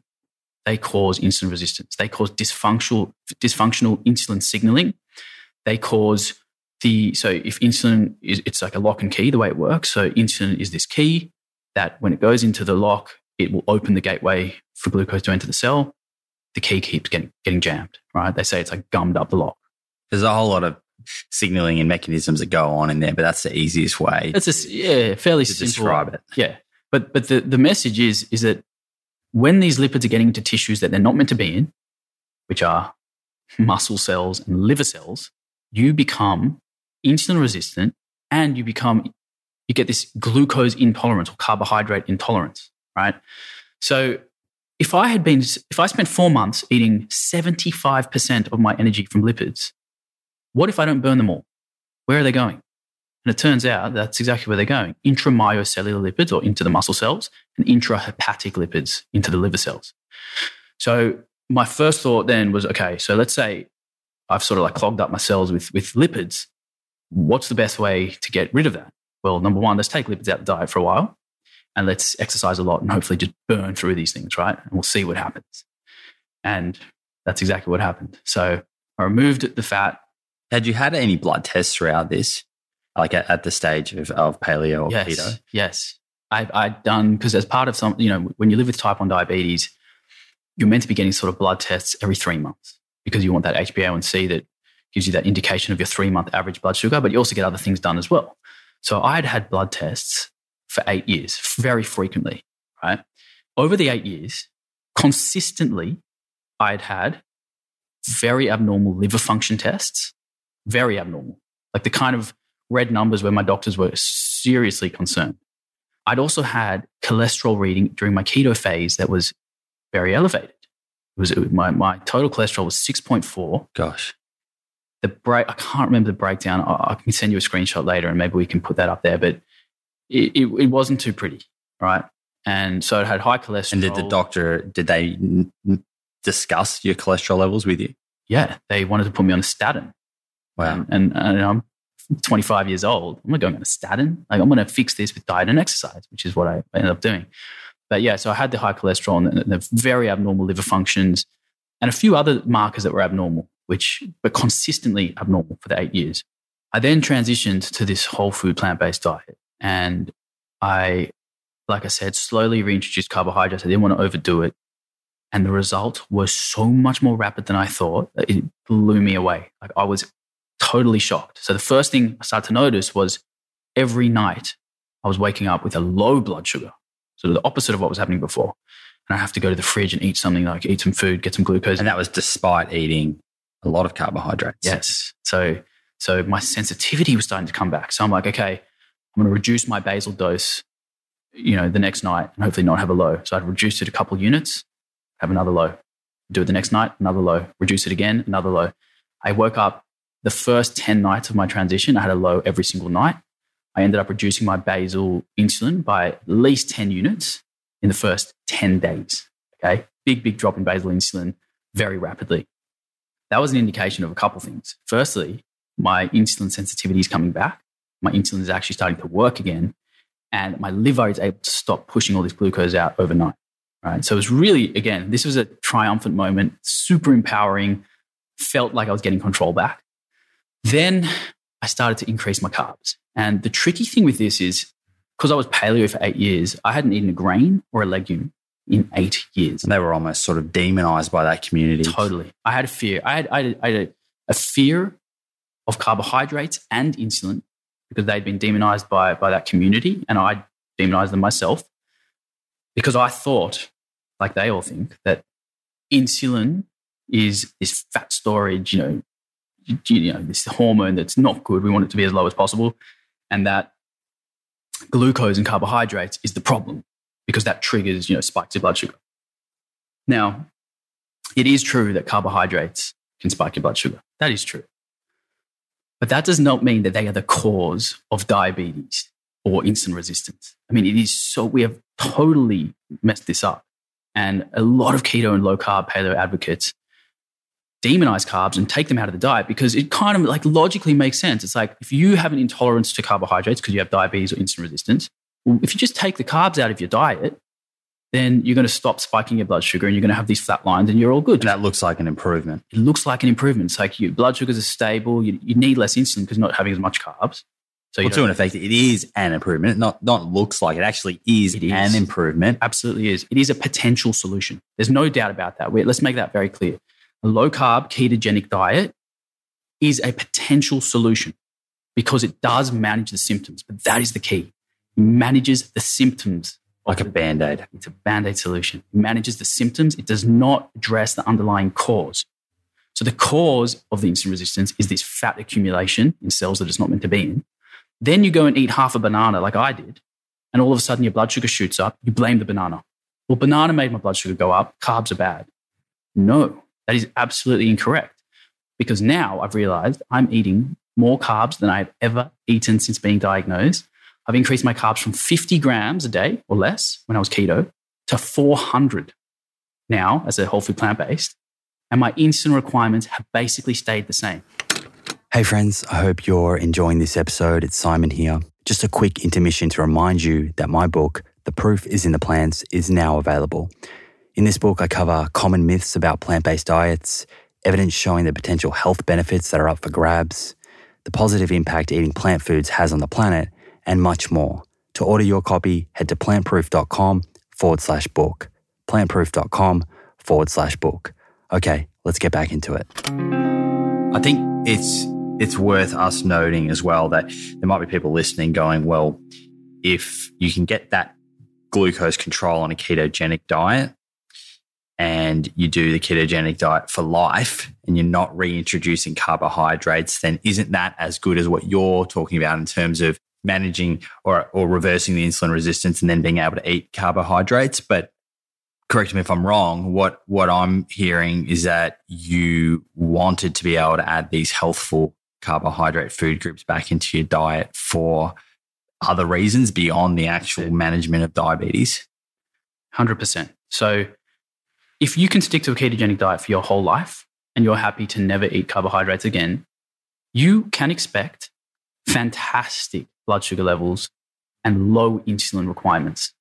But that says nothing about your insulin sensitivity. Okay, for example, my ratio of insulin to carbohydrates when I was keto was one unit of insulin would allow me to eat six grams of carbs. Okay. Now, on a plant based diet, high carb, low fat, one unit, of, one unit of insulin can, can allow me to eat 20 to 30 grams of carbs. Massive improvement. Yeah, wow. That 400% improvement. I, mate, that right there is the true indication of insulin sensitivity. So, what I'm trying to say is, and everyone lean in for this part because this, this is the message. If you achieve low or, or normal blood sugar levels and normal or low insulin levels in the absence of carbohydrates, you have not necessarily reversed insulin resistance or type 2 diabetes. If you can achieve normal blood sugar control, normal insulin levels in the presence of an abundance of carbohydrates, that is the true reversal of insulin resistance. It's all about how your body responds to a glucose challenge, right? So if you're not eating glucose or carbohydrates on a keto diet, you're managing the symptoms of diabetes. It looks like you're doing a good job, which you are, but you're not addressing the underlying cause. You still likely have impaired glucose tolerance and impaired insulin sensitivity. So after such, you were actually the guy who, who made me think, well, because I saw you, you, were talking about the blue zones and you were pointing in the direction about all these epidemiological studies and these populations who have the lowest rates of diabetes. They're totally thriving and they're eating like 80% of their diet from carbs. So I was thinking, well, if I'm doing the opposite of what they're doing and they're the longest living, healthiest populations, is what I'm doing healthy on a keto diet? Probably not. Yeah, it's like the it's the bigger picture outside of the blood glucose control. Exactly. What what am I doing in terms of um, avoidance of other chronic diseases and maximizing my longevity and quality of life? That's it.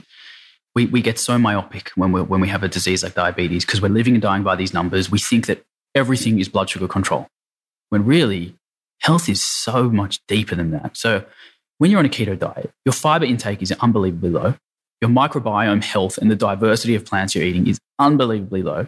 Like, I'd like to see a keto person do your little plant proof 40 challenge and actually succeed in that because it's difficult. You know, it's tough. Man, you're cutting out a huge food group, you know? So, if I'm cutting out the healthiest foods known to human history just to achieve stable blood sugars, what, what is it? What am I sacrificing? What's the trade off? And I wanted to find out if I could achieve the same control on a plant based diet. And within, like I said, the first two weeks, phenomenal results. Really, really high improvement in insulin sensitivity. Added all these foods back in. And yeah, I mean, right now as we speak, it's been four months. And that's early days. I understand that. And people are going to be like, mate, it's only four months. Like, you know, you, you got to wait long term. Let's see what happens. But I did keto for four months. And at this same point in my keto diet, my results were so bad. So if you're comparing the time frame of keto and, and plant based already, the results are unbelievable. And what specifically from a, a, blood work point of view, how how have other things changed, other markers like cholesterol and things like that? So my cholesterol had a greater than 50% reduction. So it went from 6.4 to 3.6, which that's huge you know, in four months. Hey, that's massive. That's a big change. And then this one's the one that blew me away. So, like I said before, I had abnormal liver function tests every single blood test for eight years. After four months on a plant based diet, I had my first ever normal liver function tests. Blown away. Doctors could not actually believe it. And I asked a few doctors what they think was the problem, and they thought I did have some kind of like non alcoholic fatty liver disease or just that ectopic lipid buildup in, in, my, in my liver cells from just super high amounts of fat for so many years and, and just not eating carbohydrates. So th- those results and other things too. There were other stuff, you know, other biomarkers that improved, which I, you know, can't remember off the top of my head. But in a nutshell, my blood tests used to come back looking very much in the red to now being quite normal. So, so relieved, so empowering. I, I, I feel so, in a sense, guilty for, not guilty. I don't want to use the word guilty because there are people doing great on a keto diet, but I have recommended the keto diet claiming that it improves insulin sensitivity when it, that's not the case. It reduces insulin requirements, but not insulin sensitivity. So, you know, it's been, it's been a journey. And I think you, you spoke about the epidemiology, the studies before. So, you know, we've got epidemiology, we've got studies of multiple cohorts where they look at subjects' diets and they put them on a scale from, you know, the most meat heaviest diets to the most plant based diets and time and time again, we see that people that are sticking towards whole food, not refined food, not not not the junk food type mm. of vegan diet, a whole food diet. I just want to make it clear. That's what these studies are showing in terms of people having less insulin resistance and less incidence of type two diabetes.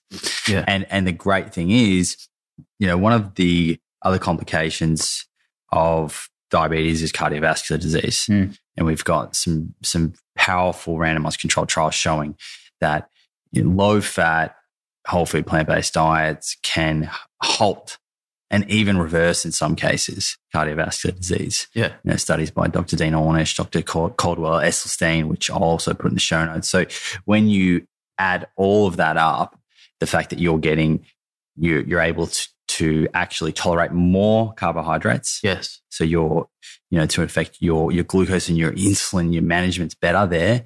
But then you're also now eating in a way which lines up with longevity and disease avoidance of of multiple diseases, but our our leading cause of death, cardiovascular disease. And and like you said, having diabetes is is in itself a risk factor for so many comorbidities.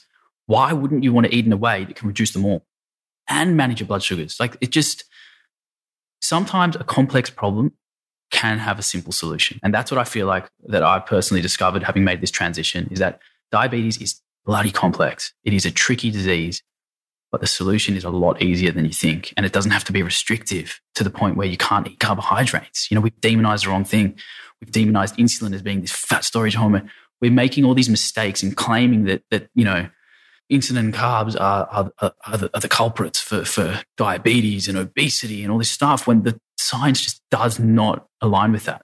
In fact, it says the opposite. And all of the evidence shows that, I mean, not all, but there's a lot of evidence showing that a low fat, whole food, plant based approach improves insulin sensitivity. It's not just my personal mm. experience. And there's even, I mean, Neal Barnard's randomized controlled trial where he compared it to the standard diabetic association diet and and subjects who did the low fat plant based diet performed significantly better. These were subjects with type two diabetes. Yeah, yeah, exactly. I mean, people are doing it. People have been speaking about it for a long time. For some reason, we think that I mean, people think that a plant based diet is restrictive when I've never eaten such an abundance of foods in my life. You know, it's it's that's part of this transition. There's been so many things that I've been so proud of and happy with. You know, my blood results are great, my, my diabetes management, there are so many other things that have come about from this diet in that I've rediscovered the joy of eating healthy carbohydrate foods. Like, hey, how good is a sweet potato? That's amazing. I think you know you, and, you you're talking to something that's so important because I think there'll be so many people out there that that had this belief instilled in them that carbohydrates are bad. They they they're bad for for their sugar. They're bad for blood glucose. They make us fat and it's so far from the truth. So and, and, and it's it's it's crazy, and it's it's really a problem with just the fact. I think that carbohydrates is such an umbrella term, covers everything from a lollipop to you know a handful of berries. Yep, exactly right. We need to make that distinction.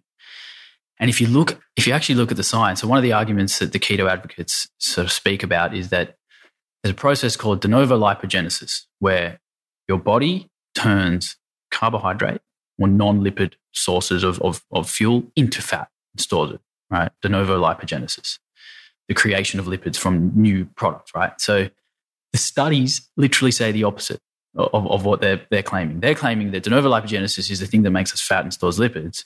When if you look at these overfeeding, so these carbohydrate studies where they overfeed people with carbohydrates and they actually trace each, so that there's a special tracer on the glucose molecule, so they can see where it ends up in what cells of the body it is such a small percentage that actually gets turned into fat. I think, I mean, I'm sure you'll link this study as well. In the study that I'm thinking of, it was something like three to 5% of overfeeding of carbohydrates actually turns to lipids. Something that Neal Barnard talks a lot about.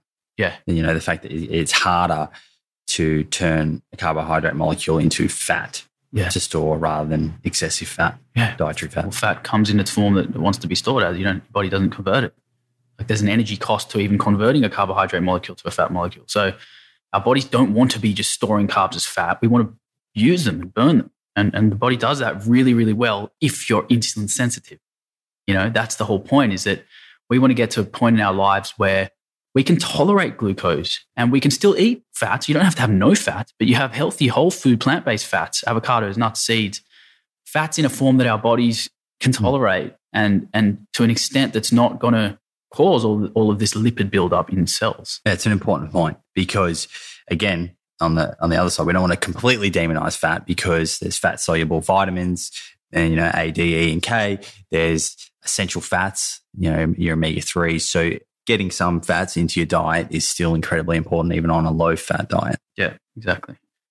Okay, so before we we sort of roll into more of the practical side sides of things and and how you transitioned what types of foods you're eating on a day-to-day basis, let's let's just tie off on the keto diet. So to summarize, keto diet can certainly be advantageous when it comes to managing blood glucose.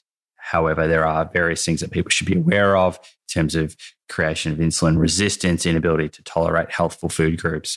What effects can that have in terms of other disease occurrence or avoidance and longevity? Are there any other sort of misconceptions or things that you've come across that perhaps you previously believed but have have read science since then and and have come to understand things in a different manner? Yeah, definitely. The the I mean, I touched on this before, but the idea that insulin is a fat storage hormone is just blatantly overstating the properties of insulin. Insulin's primary purpose is to regulate glucose metabolism. It's a blood sugar regulator. It's not a fat storer. Yes, it does. One of its properties is lipogenesis. It is lipogenic or, or does create fat storage. That is true in, you know, in theory, but you have to put it into context. So if your if your insulin levels are in the normal physiological range, you're not in just fat storing mode. It's just not true. In particular, if your insulin is normal and you're eating carbohydrates, but your lipid intake or fat intake is low, you're not going to turn sugars into fats. It doesn't just do that. If you are in in sort of somewhere in the middle, which is really is kind of that no man's land where you're eating, I guess what you would call the standard, uh, you know, ADA diet, that's going to have high amount of carbs. So moderate, moderate to high carbs, moderate to high fat, moderate to high protein, yeah. moderate to high calories. Everything's kind of up there. Yes, then insulin can, you know, cause those lipids to be stored. But uh, I mean, we just need to really drop the idea that if you have any insulin floating around, you're going to become fat. It's total rubbish. Because you know, there are guys, you know, the guys in America, Robby and, and, and Cyrus from mastering diabetes. Right? Yeah, man, these guys are eating 700 to 1,000 grams of carbohydrates a day, and they are the furthest things from fat. These guys are not fat. Their insulin sensitivity is incredible. You know, they keep their fats very low. I think I don't want to speak for them, but it's around that sort of like 10% of uh, daily calories. They're eating all the carbs in the world. They're not getting fat. It's just it's just not how insulin works. So just wanted to kind of smash that myth right there. And what about the idea that a, a ketogenic diet is this fat burning diet. You know, we often hear about it. You get into ketosis and you're burning fat. And I think that's a real attractive sort of proposition, so to speak, uh, for, for someone who comes across the marketing, mm-hmm. right? Mm. You know, a lot of people out there do want to achieve a healthy body weight, and that can seem that can sort of lure people in. Yeah. Is there is there more to it than this uh, this burning of fat sort of mentality. Yeah, there, there's no doubt that this high fat ketogenic diet does change your primary fuel burning to a fat sort of burning. You know, your fuel source becomes fat. That is true, right? You're eating fat, you're burning fat as primarily, and you're storing fat primarily. So your currency has changed. You're now a, a fat burner, right? Problem is, you are losing metabolic flexibility. So you're basically trading off the ability to tolerate almost any carbohydrates to be in, you know, a good fat burner. But just because you're a fat burner doesn't mean you're just going to burn through all your body fat because you're still eating dietary fat, which you're going to hopefully be burning. But also, if you overdo your calories or, or, or, enter a caloric surplus, even on a ketogenic diet, when insulin's low and you're meant to be in this fat burning mode, if you're in a surplus, you're going to quite easily store those calories as fat. So I wonder if maybe part of the benefit is that these people are just literally eating in a calorie deficit. You know, this diet's helping them to achieve some weight loss and they're burning and losing fat. But you can lose fat using any diet if you're in a deficit. So I don't think mm. that the focus should be on, you know, get into a ketosis, eat all the fats you want and burn all the fat you want. I just think it's, we, we need to look at it a bit more broadly and understand that calories still do matter. And that if you overdo a ketogenic diet, consume too many calories, you can still get fat. Even if you're in fat burning mode, you can still get fat. And then the, the, the, probably the worst part is then if you decide to reintroduce carbohydrates, then you're in big trouble because you're now insulin resistant to a degree or, or you have an impaired glucose tolerance. Then you just throw these carbs back in, but you don't drop your fats. You end up in no man's land where we were talking before, that sort of like moderation zone, which can be problematic. Yeah, I think that distinguishing that difference between the burning of dietary fat versus the burning of stored fat is the big one. Yeah. Right. Yeah. And that you're not going to be burning stored fat until you're depriving the body of energy through food to the point where it needs to use stored energy to meet your energy requirements for the day. Yeah. And and as you said, that can be achieved with with any plethora of diets. But and I think it's it's also probably wise for us to mention here that you know being overweight or obese is is, is a risk factor for a number of chronic diseases. So you know I'm sort of in this this mindset where if you lose weight doing something and something works for you, like the keto diet or whatnot, then that's great. That's fantastic. And it's a fantastic step towards bettering your health and managing your overall chronic disease risk. But what we're talking about is the potential of that not being the ideal long term solution you know, for every sort of number of reasons that we've gone over yeah, so far. Exactly right. I think as a short term uh, solution for rapid weight loss, you want to get lean, you want to lose some body fat, the ketogenic diet is going to be a good way to achieve a calorie deficit. It is going to help you to burn fat. It might help you, you know, see these, these glycemic outcomes that look very appealing. But we need to think long term. If you mm. can't stick to it forever, what are you going to do? I think one of the biggest things as well with the keto diet, you talked about people are probably in a calorie deficit, right? We know from trials if you calorie match a low, low carb diet with a high carb diet, people, their weight loss is the same. Yeah. But why I think the ketogenic diet does, it does get weight loss results. Let's, let's not try and deny that. People listening have probably had great weight loss results on keto diet. People listening have probably had great weight loss results on a whole food plant based. But regarding the ketogenic diet, when you make that initial transition and you remove carbohydrates, you remove almost two kilograms through weight through carbohydrates that are stored as glycogen and the water that is attached to them, mm-hmm. right? And that's incredibly motivating mm. because when you make that change and in that first week, two kilos, right, for the average for someone like our size, you're you're incredibly motivated to stay on track. And I think having that really quick success is a re- it's a sticky point for the ketogenic diet, and it's a it's a it's a big win for that type of diet in terms of motivating people to to, to stay on the program. I, I agree. I think we we need to be more specific about what weight we're losing, and that body composition actually really does matter here. We're not just talking about losing fat. Like what is what tissue are you losing? And and I think, like you said, a lot of people have this like depletion of glycogen initially lose some water, and you feel pretty damn good when you do that if you've been overweight for a while.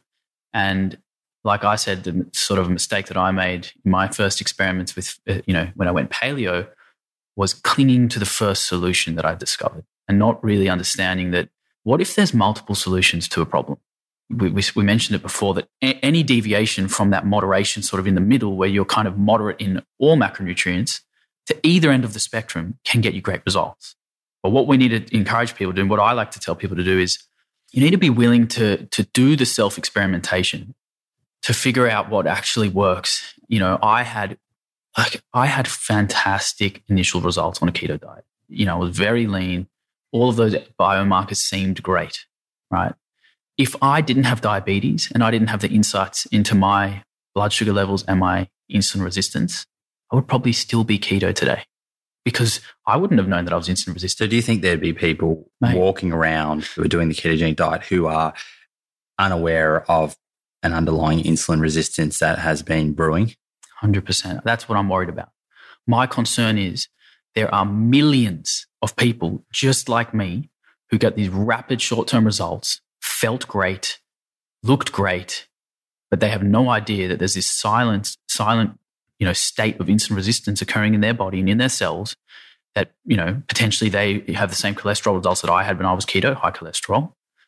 They're leaving out all these healthy food groups. And there's no epidemiology studies to suggest that that those blood test results and the de- development of insulin resistance or the inclusion of such foods are promoting longevity. Absolutely. Which is dangerous in itself. And then another concern I have is that these people will say, well, I had my, my blood tests done. My fasting insulin levels are very low. My blood glucose is excellent. My doctor thinks this is fantastic. I'm off my medications, which is great. I'm happy for you if that's if you've achieved that and you feel like you can avoid the serious long-term complications of diabetes. My hat is off to you. If you can keep that up for the rest of your life, fantastic. I want the best for you. I don't want you to, to go through these disgusting complications of diabetes. They're horrendous, so scary. The problem is, is that those markers, low insulin levels and flatline blood sugars, say nothing about your insulin sensitivity. Okay. So I, I, truly believe, and I might be wrong, but we'll find out in the years to come when the research eventually does come out. But I truly believe that there is probably a large population of ketogenic dieters who are walking around day to day in a state of impaired carbohydrate or glucose tolerance and in a state of insulin resistance. They don't know about it because they don't have to test for these things. And, and the, honestly, the, the blood tests don't tell you these things. The doctors don't know.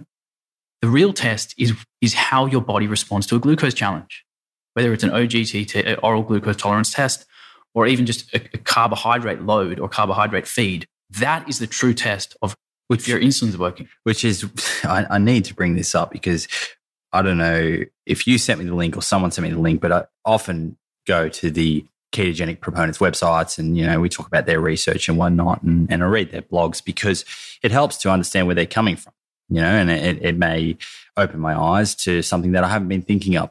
But i have read a few times where they talk about how you can sort of cheat your way through those oral glucose tests. Yeah. have you seen that? I have. So they recommend that you eat a high carb, low fat diet for about five days leading up to the OGTT to pass the test. But why? What's what's the rationale well, around that? Well, well, their rationale is that they're thinking about different mechanisms. So their rationale is that the mechanism of what, what I'm calling insulin resistance or glucose intolerance is like an enzyme, enzymatic uh, mechanism, whereby they just don't have the enzymes to to metabolize glucose. So here's what I want to say to that. Mechanisms aside, whether it's enzymes, whether it's insulin resistance, whether there's hundreds of other mechanisms that are proposed, there's one common denominator. Your glucose tolerance is impaired. I don't care what the mechanism is. You can't eat carbohydrates. So, and that's the true test of insulin resistance. 100%. That is the test. So when I see guys, the guys from Mastering Diabetes, who are putting these people with type 2 diabetes and clinically di- diagnosed insulin resistance on a whole food, plant based diet, which is low in fat, they are reversing insulin resistance. They are reversing type 2 diabetes. They're coming off all the medications. They're eating an abundance of food. It's not a restrictive diet. If you think the only thing you're restricting is animal products, I mean, what a solution. Like that's, that's unbelievably empowering to think that you don't have to restrict to a state of ketosis to achieve these outcomes. You can actually do it on the total opposite end of the spectrum get the same results that the keto guys are getting in terms of their, their glycemic markers, and you get to eat all the most delicious, healthy foods that the longest living populations consume. And that's for me, that was a turning point for me where I was like, uh, the, the plant based, you know, whole food plant based diet is, seems to be right now, I know I'm four months in, the ultimate solution to this problem. It really is. It, it addresses the cause of insulin resistance and it gives you those excellent outcomes. So, I'm sold. Uh, I mean, you you spoke just before about us, you know, as a population, the world seeing the results that are to come in the future years of this ketogenic epidemic, for lack of better, better words there to describe it. That's what gets me. It's that there's no long term data. So if you were to commit to a ketogenic diet on, for the long term, you are essentially acting as a guinea pig. Mm. You know, you you you are you're not following the masses of, of science that we have around healthy eating for the long term. Yeah. And that was a worry for me too, was that um, while I'm a huge proponent of self experimentation, I felt a little bit upset at myself for recommending other people with diabetes to try the ketogenic diet. See, I've been consulting it as a diabetes educator. One thing I didn't mention is after I got diagnosed, I went back to uni and I, I did a postgrad certificate in diabetes education and management. And I, am not credentialed diabetes educator, but I, I got my degree and I've been trying to help people with type 1, type 2, all kinds of you know, insulin resistance. And I have advocated for keto approach to improve glycemic outcomes. And I feel responsible to, to tell these people that if you're going to start a ketogenic diet, you can expect some great outcomes, but there are definitely long term risks that aren't spoken about enough. And I wish that I had come to this conclusion earlier before I recommended this to other people, just to know the risks. Anytime you start a new diet, what are the risks? Especially, like you just said, the overwhelming weight of evidence that points to high amounts of saturated fat being problematic and, and increasing your risk of all these diseases, it just doesn't feel good for me to then tell people to go eat a high saturated fat diet because your diabetes might improve. You know, I, I think it's it's to be commended that you're able to put your hand up and, and, and say, you know, I was doing that and advising that, but I've since learned this, this, and this. And it sort of it really speaks to the fact that you're evidence based. You know, you're you, you've had your own journey, but the advice that you're giving to people is the very best of advice that you have at the time. Correct. You know, you're not, you, you haven't changed your personal life and still giving the ketogenic advice, which some, you know, it, that could in many ways be easier for you to do because it, it doesn't look like you're going back against your word or your advice. Yeah. So, you know, I, I think that's commended the level of transparency that you yeah. that you have there. Um, in terms of practic- practically speaking, right? What do you eat on a day to day basis? Are there any things that type 1 diabetics or people with type 2 diabetes need to consider in particular that we haven't spoken about with regards to a plant based diet? And what about someone who's looking to transition from either a middle ground or a high fat diet to a plant based diet that has uh, insulin resistance? So, the first thing to be aware of is that you're definitely going to be coming from a, from a place of slightly impaired glucose tolerance. So to just throw carbs back into your diet in the hundreds of grams per day and not reduce your fat would be a big mistake.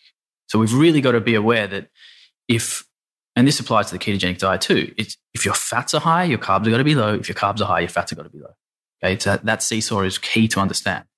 So what I personally did was I cut the fats out of my diet, stopped cooking with oil, stopped eating coconut oil, stopped all the animal products, I ate a ton of uh, vegetables, some starchy vegetables, and I had to add grains and legumes back in for the first time in eight years, which was quite frightening. Keep in mind, I was scared of carbohydrates at this point because I'd noticed that just the bite of a banana would spike my blood sugars. So, what's going to happen if I eat a bowl of quinoa and beans, or, or you know, a sweet potato or whatever? So, I had to be, I had to respect these carbohydrates in the beginning, but my insulin sensitivity came back very, very fast. And I just kind of would drip feed day by day, a little bit more, a little bit more, a little bit more, until, like I mentioned, I've increased my carbs to almost 400 grams. My fats are pretty low now. I'd say, I'd say my macronutrient ratios are probably about 60% carbohydrates, 20% protein, 20% fat. It's pretty similar to myself. Yeah. I mean, I, I probably could drop the fats lower and get some more insulin sensitivity, but I quite enjoy my whole food, plant based fat foods. So I'm going to keep them in there. But I think, I think people just need to be aware that to go from one extreme to the other overnight is probably not the best thing either. That we, there's going to be a transition phase, and that if you do have some, you know, blood markers or, or, or your blood sugars don't respond the way you want to initially, you've just got to be patient. They will come around when you make your way to the other end of the spectrum. It's just quite a long walk to get there. You know, you've just got to take your time. You've, you've got to really trust the process that you, it, will sort itself out. You will clear these lipids out of your cells. You will resensitize your cells to insulin and eventually you can go to the other end of the mm. spectrum where you're eating carbohydrate rich food, abundant, you know, diverse array of them. And, and you don't have to worry about having glucose spikes and you don't have to worry about having huge insulin spikes because your insulin sensitivity will improve and your glucose tolerance will come back. And obviously, you're posting information about this on social media, and we'll, we'll link you through on the show notes. Where else can people, would you recommend people go to if they're wanting a bit of a helping hand with that transition? Well, I mean, honestly, the guys at, at, Mastering Diabetes are total experts in this field. They're elite. They they really are elite. They are so across the science. I mean, Cyrus is he's a, he's a PhD in biochemistry.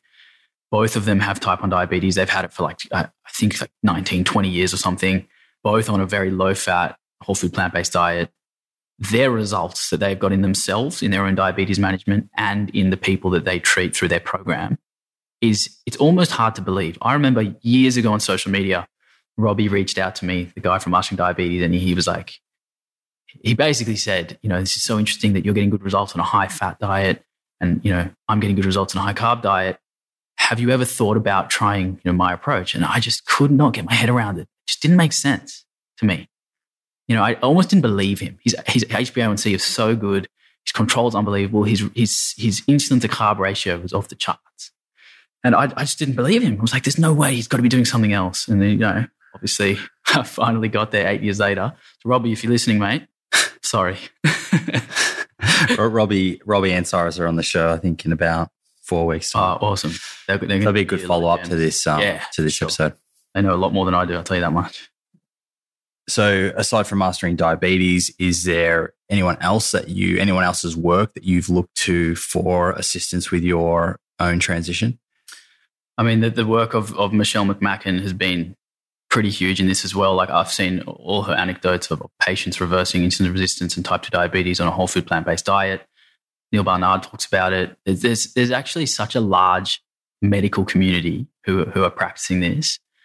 The fact that it's not mainstream and the fact that not everyone knows about it is, I just can't believe it. I really can't believe it. I remember, I remember years ago when I watched What the Health for the first time 10 minutes in, I, I turned it off. I walked away. I was like, this is the biggest load of nonsense. Propaganda. Propaganda. Vegan this is, propaganda. This is one of my questions what you thought about veganism years ago. I, I just, I really thought that it was propaganda, that these people were making up this science that it doesn't exist. Where is it? Because the paleo and keto communities, they don't pass this around. They do, they do not even, from what I'm aware of, I'm not saying everyone, but from, from, from the communities that, and circles that I was in, we would never talk about the potential benefits of a high carb, low fat approach. Never. In fact, it was always finding evidence to refute any suggestion that, you know, fats are a bad thing. They would refute that. And no, fats are the good thing, carbs are the devil. So when I watched What the Health, I literally walked away after 10 minutes. I laughed it off. I remember almost writing a blog article about it saying that this is just so wrong. They don't know anything about diabetes. when in hindsight, I was so short sighted myself you know, and, and that's the beauty of this self experiment is that I had to go through this paleo keto end of the spectrum to really understand what the hell was going on in myself. I wouldn't have believed anyone if they told it to me. I had to live it. I had to go through it. And that's why I wanted, that's why I'm glad we're talking today. I don't want anyone else to have to live that experience that I went through. If you're a diabetic and you, you know, I don't want you to get to that point where I was so insulin resistant, had such terrible blood sugars you know, still, if you want to go on the, on, on the journey and do the self experimentation, give it a, give it a crack, but just beware of, of what could possibly happen. You know, so, you know, going back to what your question was, you know, about how is it not mainstream and like, what did I think about it early on? I think these docos are doing a great job of, of trying to get the message across, but it's very hard to get the message across to somebody who is on the other side, you know, essentially believe the complete opposite to be true. It's very, very difficult to convince someone. You know, unless, like I said, unless you go through it to, and, and, find a reason to make a change, it, it's, it's a tough message to send, which is why I want to just share my journey. And that's why I always say, I'm going to do the experiment on myself. I'm going to look at the evidence, see what it says. I'm going to share it with you guys. If you want to do keto, fine. If you want to do plant based, great. But just, just this is me sharing my experience, you know. And I almost feel a duty. I really do feel like a responsibility and a duty as somebody living with diabetes. I get these amazing insights that no one else gets, you know, I've got my science background. And combining those two things is, is quite, quite a unique position to be in. That it would almost feel irresponsible of me not to step up and, you know, be a spokesperson for share. Yeah, and just share this, this information. You know, which is that's why I, I do what I do at the risk of getting absolutely trolled beyond belief on social media. And I've experienced some horrific comments, but I'm okay with that because I'm sharing my truth that I wholeheartedly believe in and you know i'm going to prov- provide the evidence to back it up. I'm going to ex- i'm going to share my personal results my blood results all of that sort of stuff. And then any you know people out there can make their decision. Hey friends me again. Quick note to let you know i have a brand new completely complimentary two week plant-based meal plan on my website. Inside contains delicious breakfast lunch dinner and snack recipes along with a complete breakdown of the nutritional information for each Whether you're looking to add one plant based meal to your weekly regime or go full plant, I'm sure you'll find this resource helpful. You can get your copy today at plantproof.com forward slash meal plan. That's plantproof.com forward slash meal plan. Okay, let's get back into it. The comment about what the health and, and doing a blog about that, I, you know, I still see people do posts or blogs about what the health and, and trying to sort of have a dig at it. And I always think that that person is just not ready in their own journey to it. Look, that documentary exaggerates things.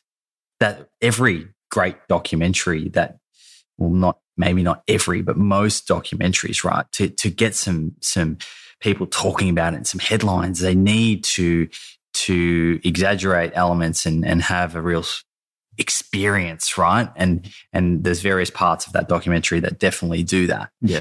But the general message throughout that documentary in particular, like I remember when when I was going through my own journey and trying to work out what what I should eat, I was heavily resistant to any sort of vegan or plant based message. Yeah. And and and to the point where if any if I read anything, I'd do whatever I could to disprove it and come at it with a level of skepticism.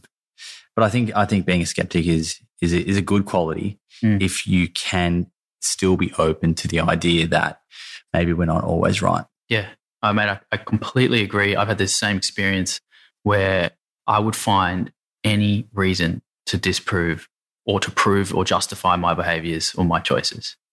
I've now realized that I'm a lifelong learner. I will never know it all, but I'm always willing to put up my hand and go, hey, I made a mistake, or turns out that this is the way. And, you know, maybe we'll never know everything, but that's when it comes down to, you know, the reason why I feel so passionate now about plant based, a whole food plant based diet or a vegan diet, whatever you want to call it, is the other things that come along with it. So I've proved to myself that it's fantastic for my health, completely reversed all of these things that, that were coming, you know, that were showing poorly in my blood results. But along with it comes the, this sense of, you know, immense fulfillment that I am leading a sustainable life, the most sustainable life I've ever, ever lived, that my environmental footprint is smaller than ever before, that the community of people who, who and you would know all about this through your community, such a tight knit, supportive group of people. You know, there's just there's all these other pillars that you address by making one choice to your diet. You know, for me, it came from health. Other people's animal ethics. I mean, that's a huge one as well. Like, I'm a massive animal lover, mate. I've had your dog on my lap the whole podcast. He's sleeping in a little in a little ball. Like, I love, and I've got my dog. Den- I got to give a shout out to Dennis. Hey, Den. Dennis, mate, what a legend. If, you, if you're not following Dennis on Instagram, guys, get amongst it. Dennis Harrisberg he probably actually could have been the, the, a legitimate third guest on this show because he uh, he can talk. He, he talks.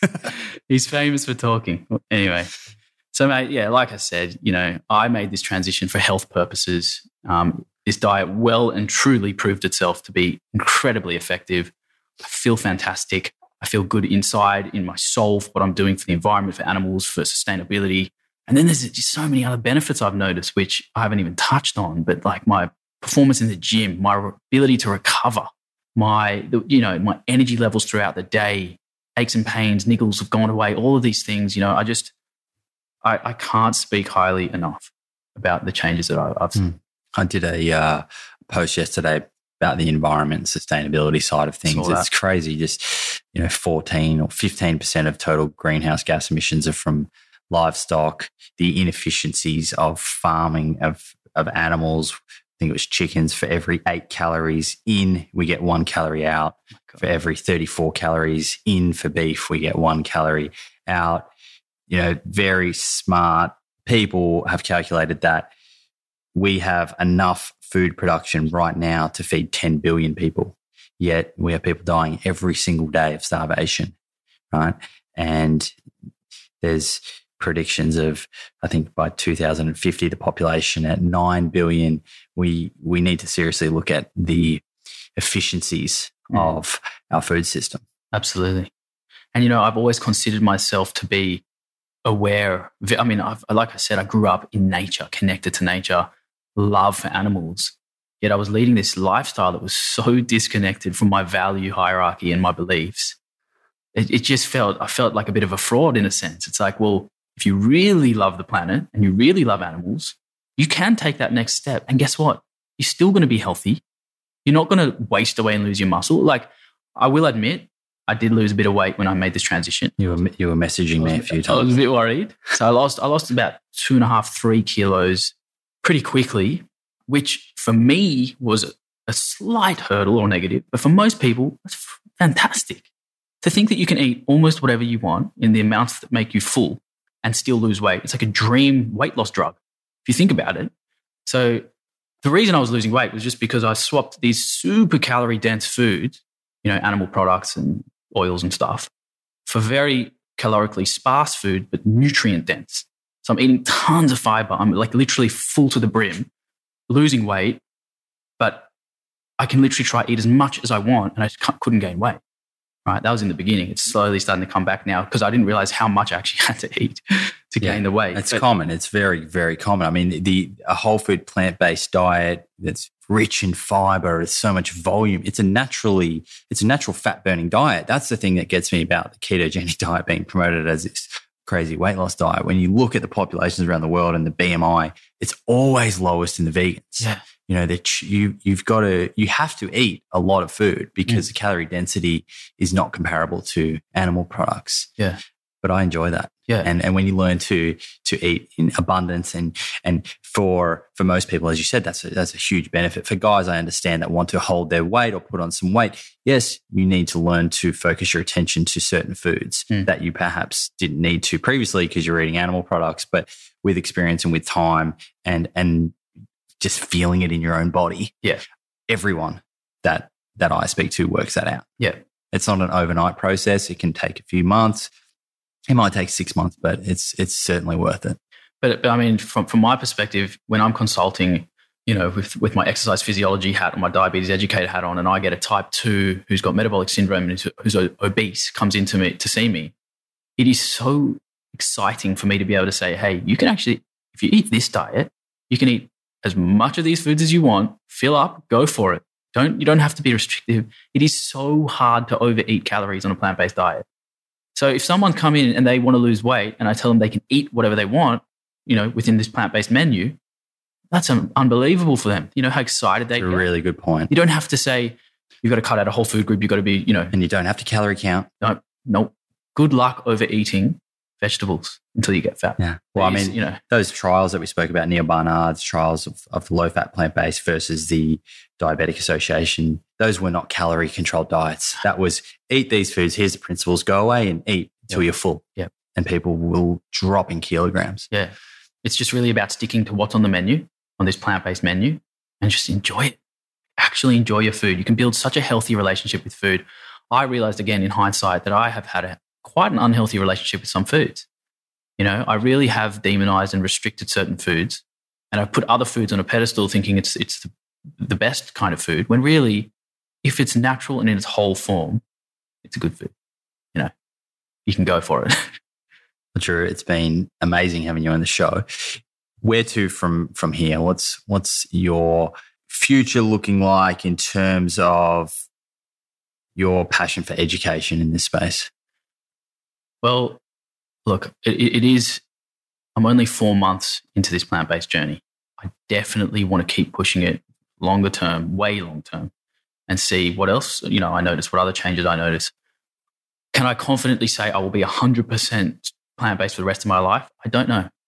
But what I can say with confidence is that I will be 95% plant based for the rest of my life. I really will. I, I've totally fallen in love with this kind of eating and the foods that I thought I had a problem with back in the day. Um, I thought I had a really terrible grain sensitivity ha- has actually improved. So I wonder if my microbiome's changed or something's happened, but I'm able to tolerate the foods that I once, to some extent, demonized. So look, I'm going to keep going on this journey. I'm going to keep eating the same way I have been, enjoying all the foods, enjoying all the carbs. I'm going to keep the animal foods out of my diet. Um, you know, my family eating this way too now. My dad's doing it. My sister's doing it. What what is your your sister sister's colleagues and your dad's colleagues? Are they is it something that they would speak to them about? What what do they think about it? I think I think unfortunately, like we said, this message it seems like a restrictive and extreme diet. And the fact is, it's it's just not restrictive and, and extreme when you think about the kind of extremes of disease that you can f- face if you don't follow this kind of eating. You know, so it's just putting it into perspective. I think at the moment it's they got to be careful with with what they say. You know, my dad's an eye specialist. If you go to see my dad for your eyes checked, the last thing you want him to be telling you is what to be eating. People get quite offended by that. So he's very careful. He'll he'll sort of perhaps he'll recommend resources or point people towards other p- experts in the field. But you know, he uses me as, as an example. But I'm going to keep sharing my journey, and I just hope that this eventually becomes sort of mainstream known information that a that a whole food plant based approach can cure and reverse a number of diseases, and that it's not restrictive and mm. extreme, and that it's you know you know, and, and, I I think you know I like the the fact that you you openly say, look, I'm four months into this. I'm I'm not putting a label on it at this stage. I, I know I think you know in the in the future I'll I'll either be 100% plant based or 95, whatever it is, right? We know what's also fascinating is that, like we know that the Mediterranean di- um, diet, the DASH diet, these diets, which initially the Mediterranean diet was coined by a guy called Ancel Keys, and he described it as a largely vegetarian diet, low in animal saturated fats, with an abundance of fruits, vegetables, whole grains, and legumes, right? And unsaturated fats he described that. And we know that that diet is associated with low cardiovascular risk, low incidence of type 2 diabetes. Overall, people are living longer on that diet. It's, it's since the Mediterranean diet has shifted a little bit since mm. then. And people like to, in the Western world, like we do with everything, we have like to attribute the health benefits to the olive oil as opposed to the abundance of, of, of plants. But I think the, the message here is we're not we're not preaching a veganism message here. We've spoken about insulin resistance and the effect of various foods have on actual insulin resistance, how that affects your glucose control. You know, a middle ground diet is potentially quite quite bad for, mm. for glucose control. But when you're getting to those other ends of the spectrum, whether it's fully ketogenic or whether it's plant based and you're up there, you're going to have better glucose control. And when we're talking about a plant based diet, from 85, 90, 95, 100%, if you're moving in that way, then you're doing great things for your health. You're doing great things for the environment. Yeah, absolutely. I mean, like we said before, by ticking one box, you're ticking multiple.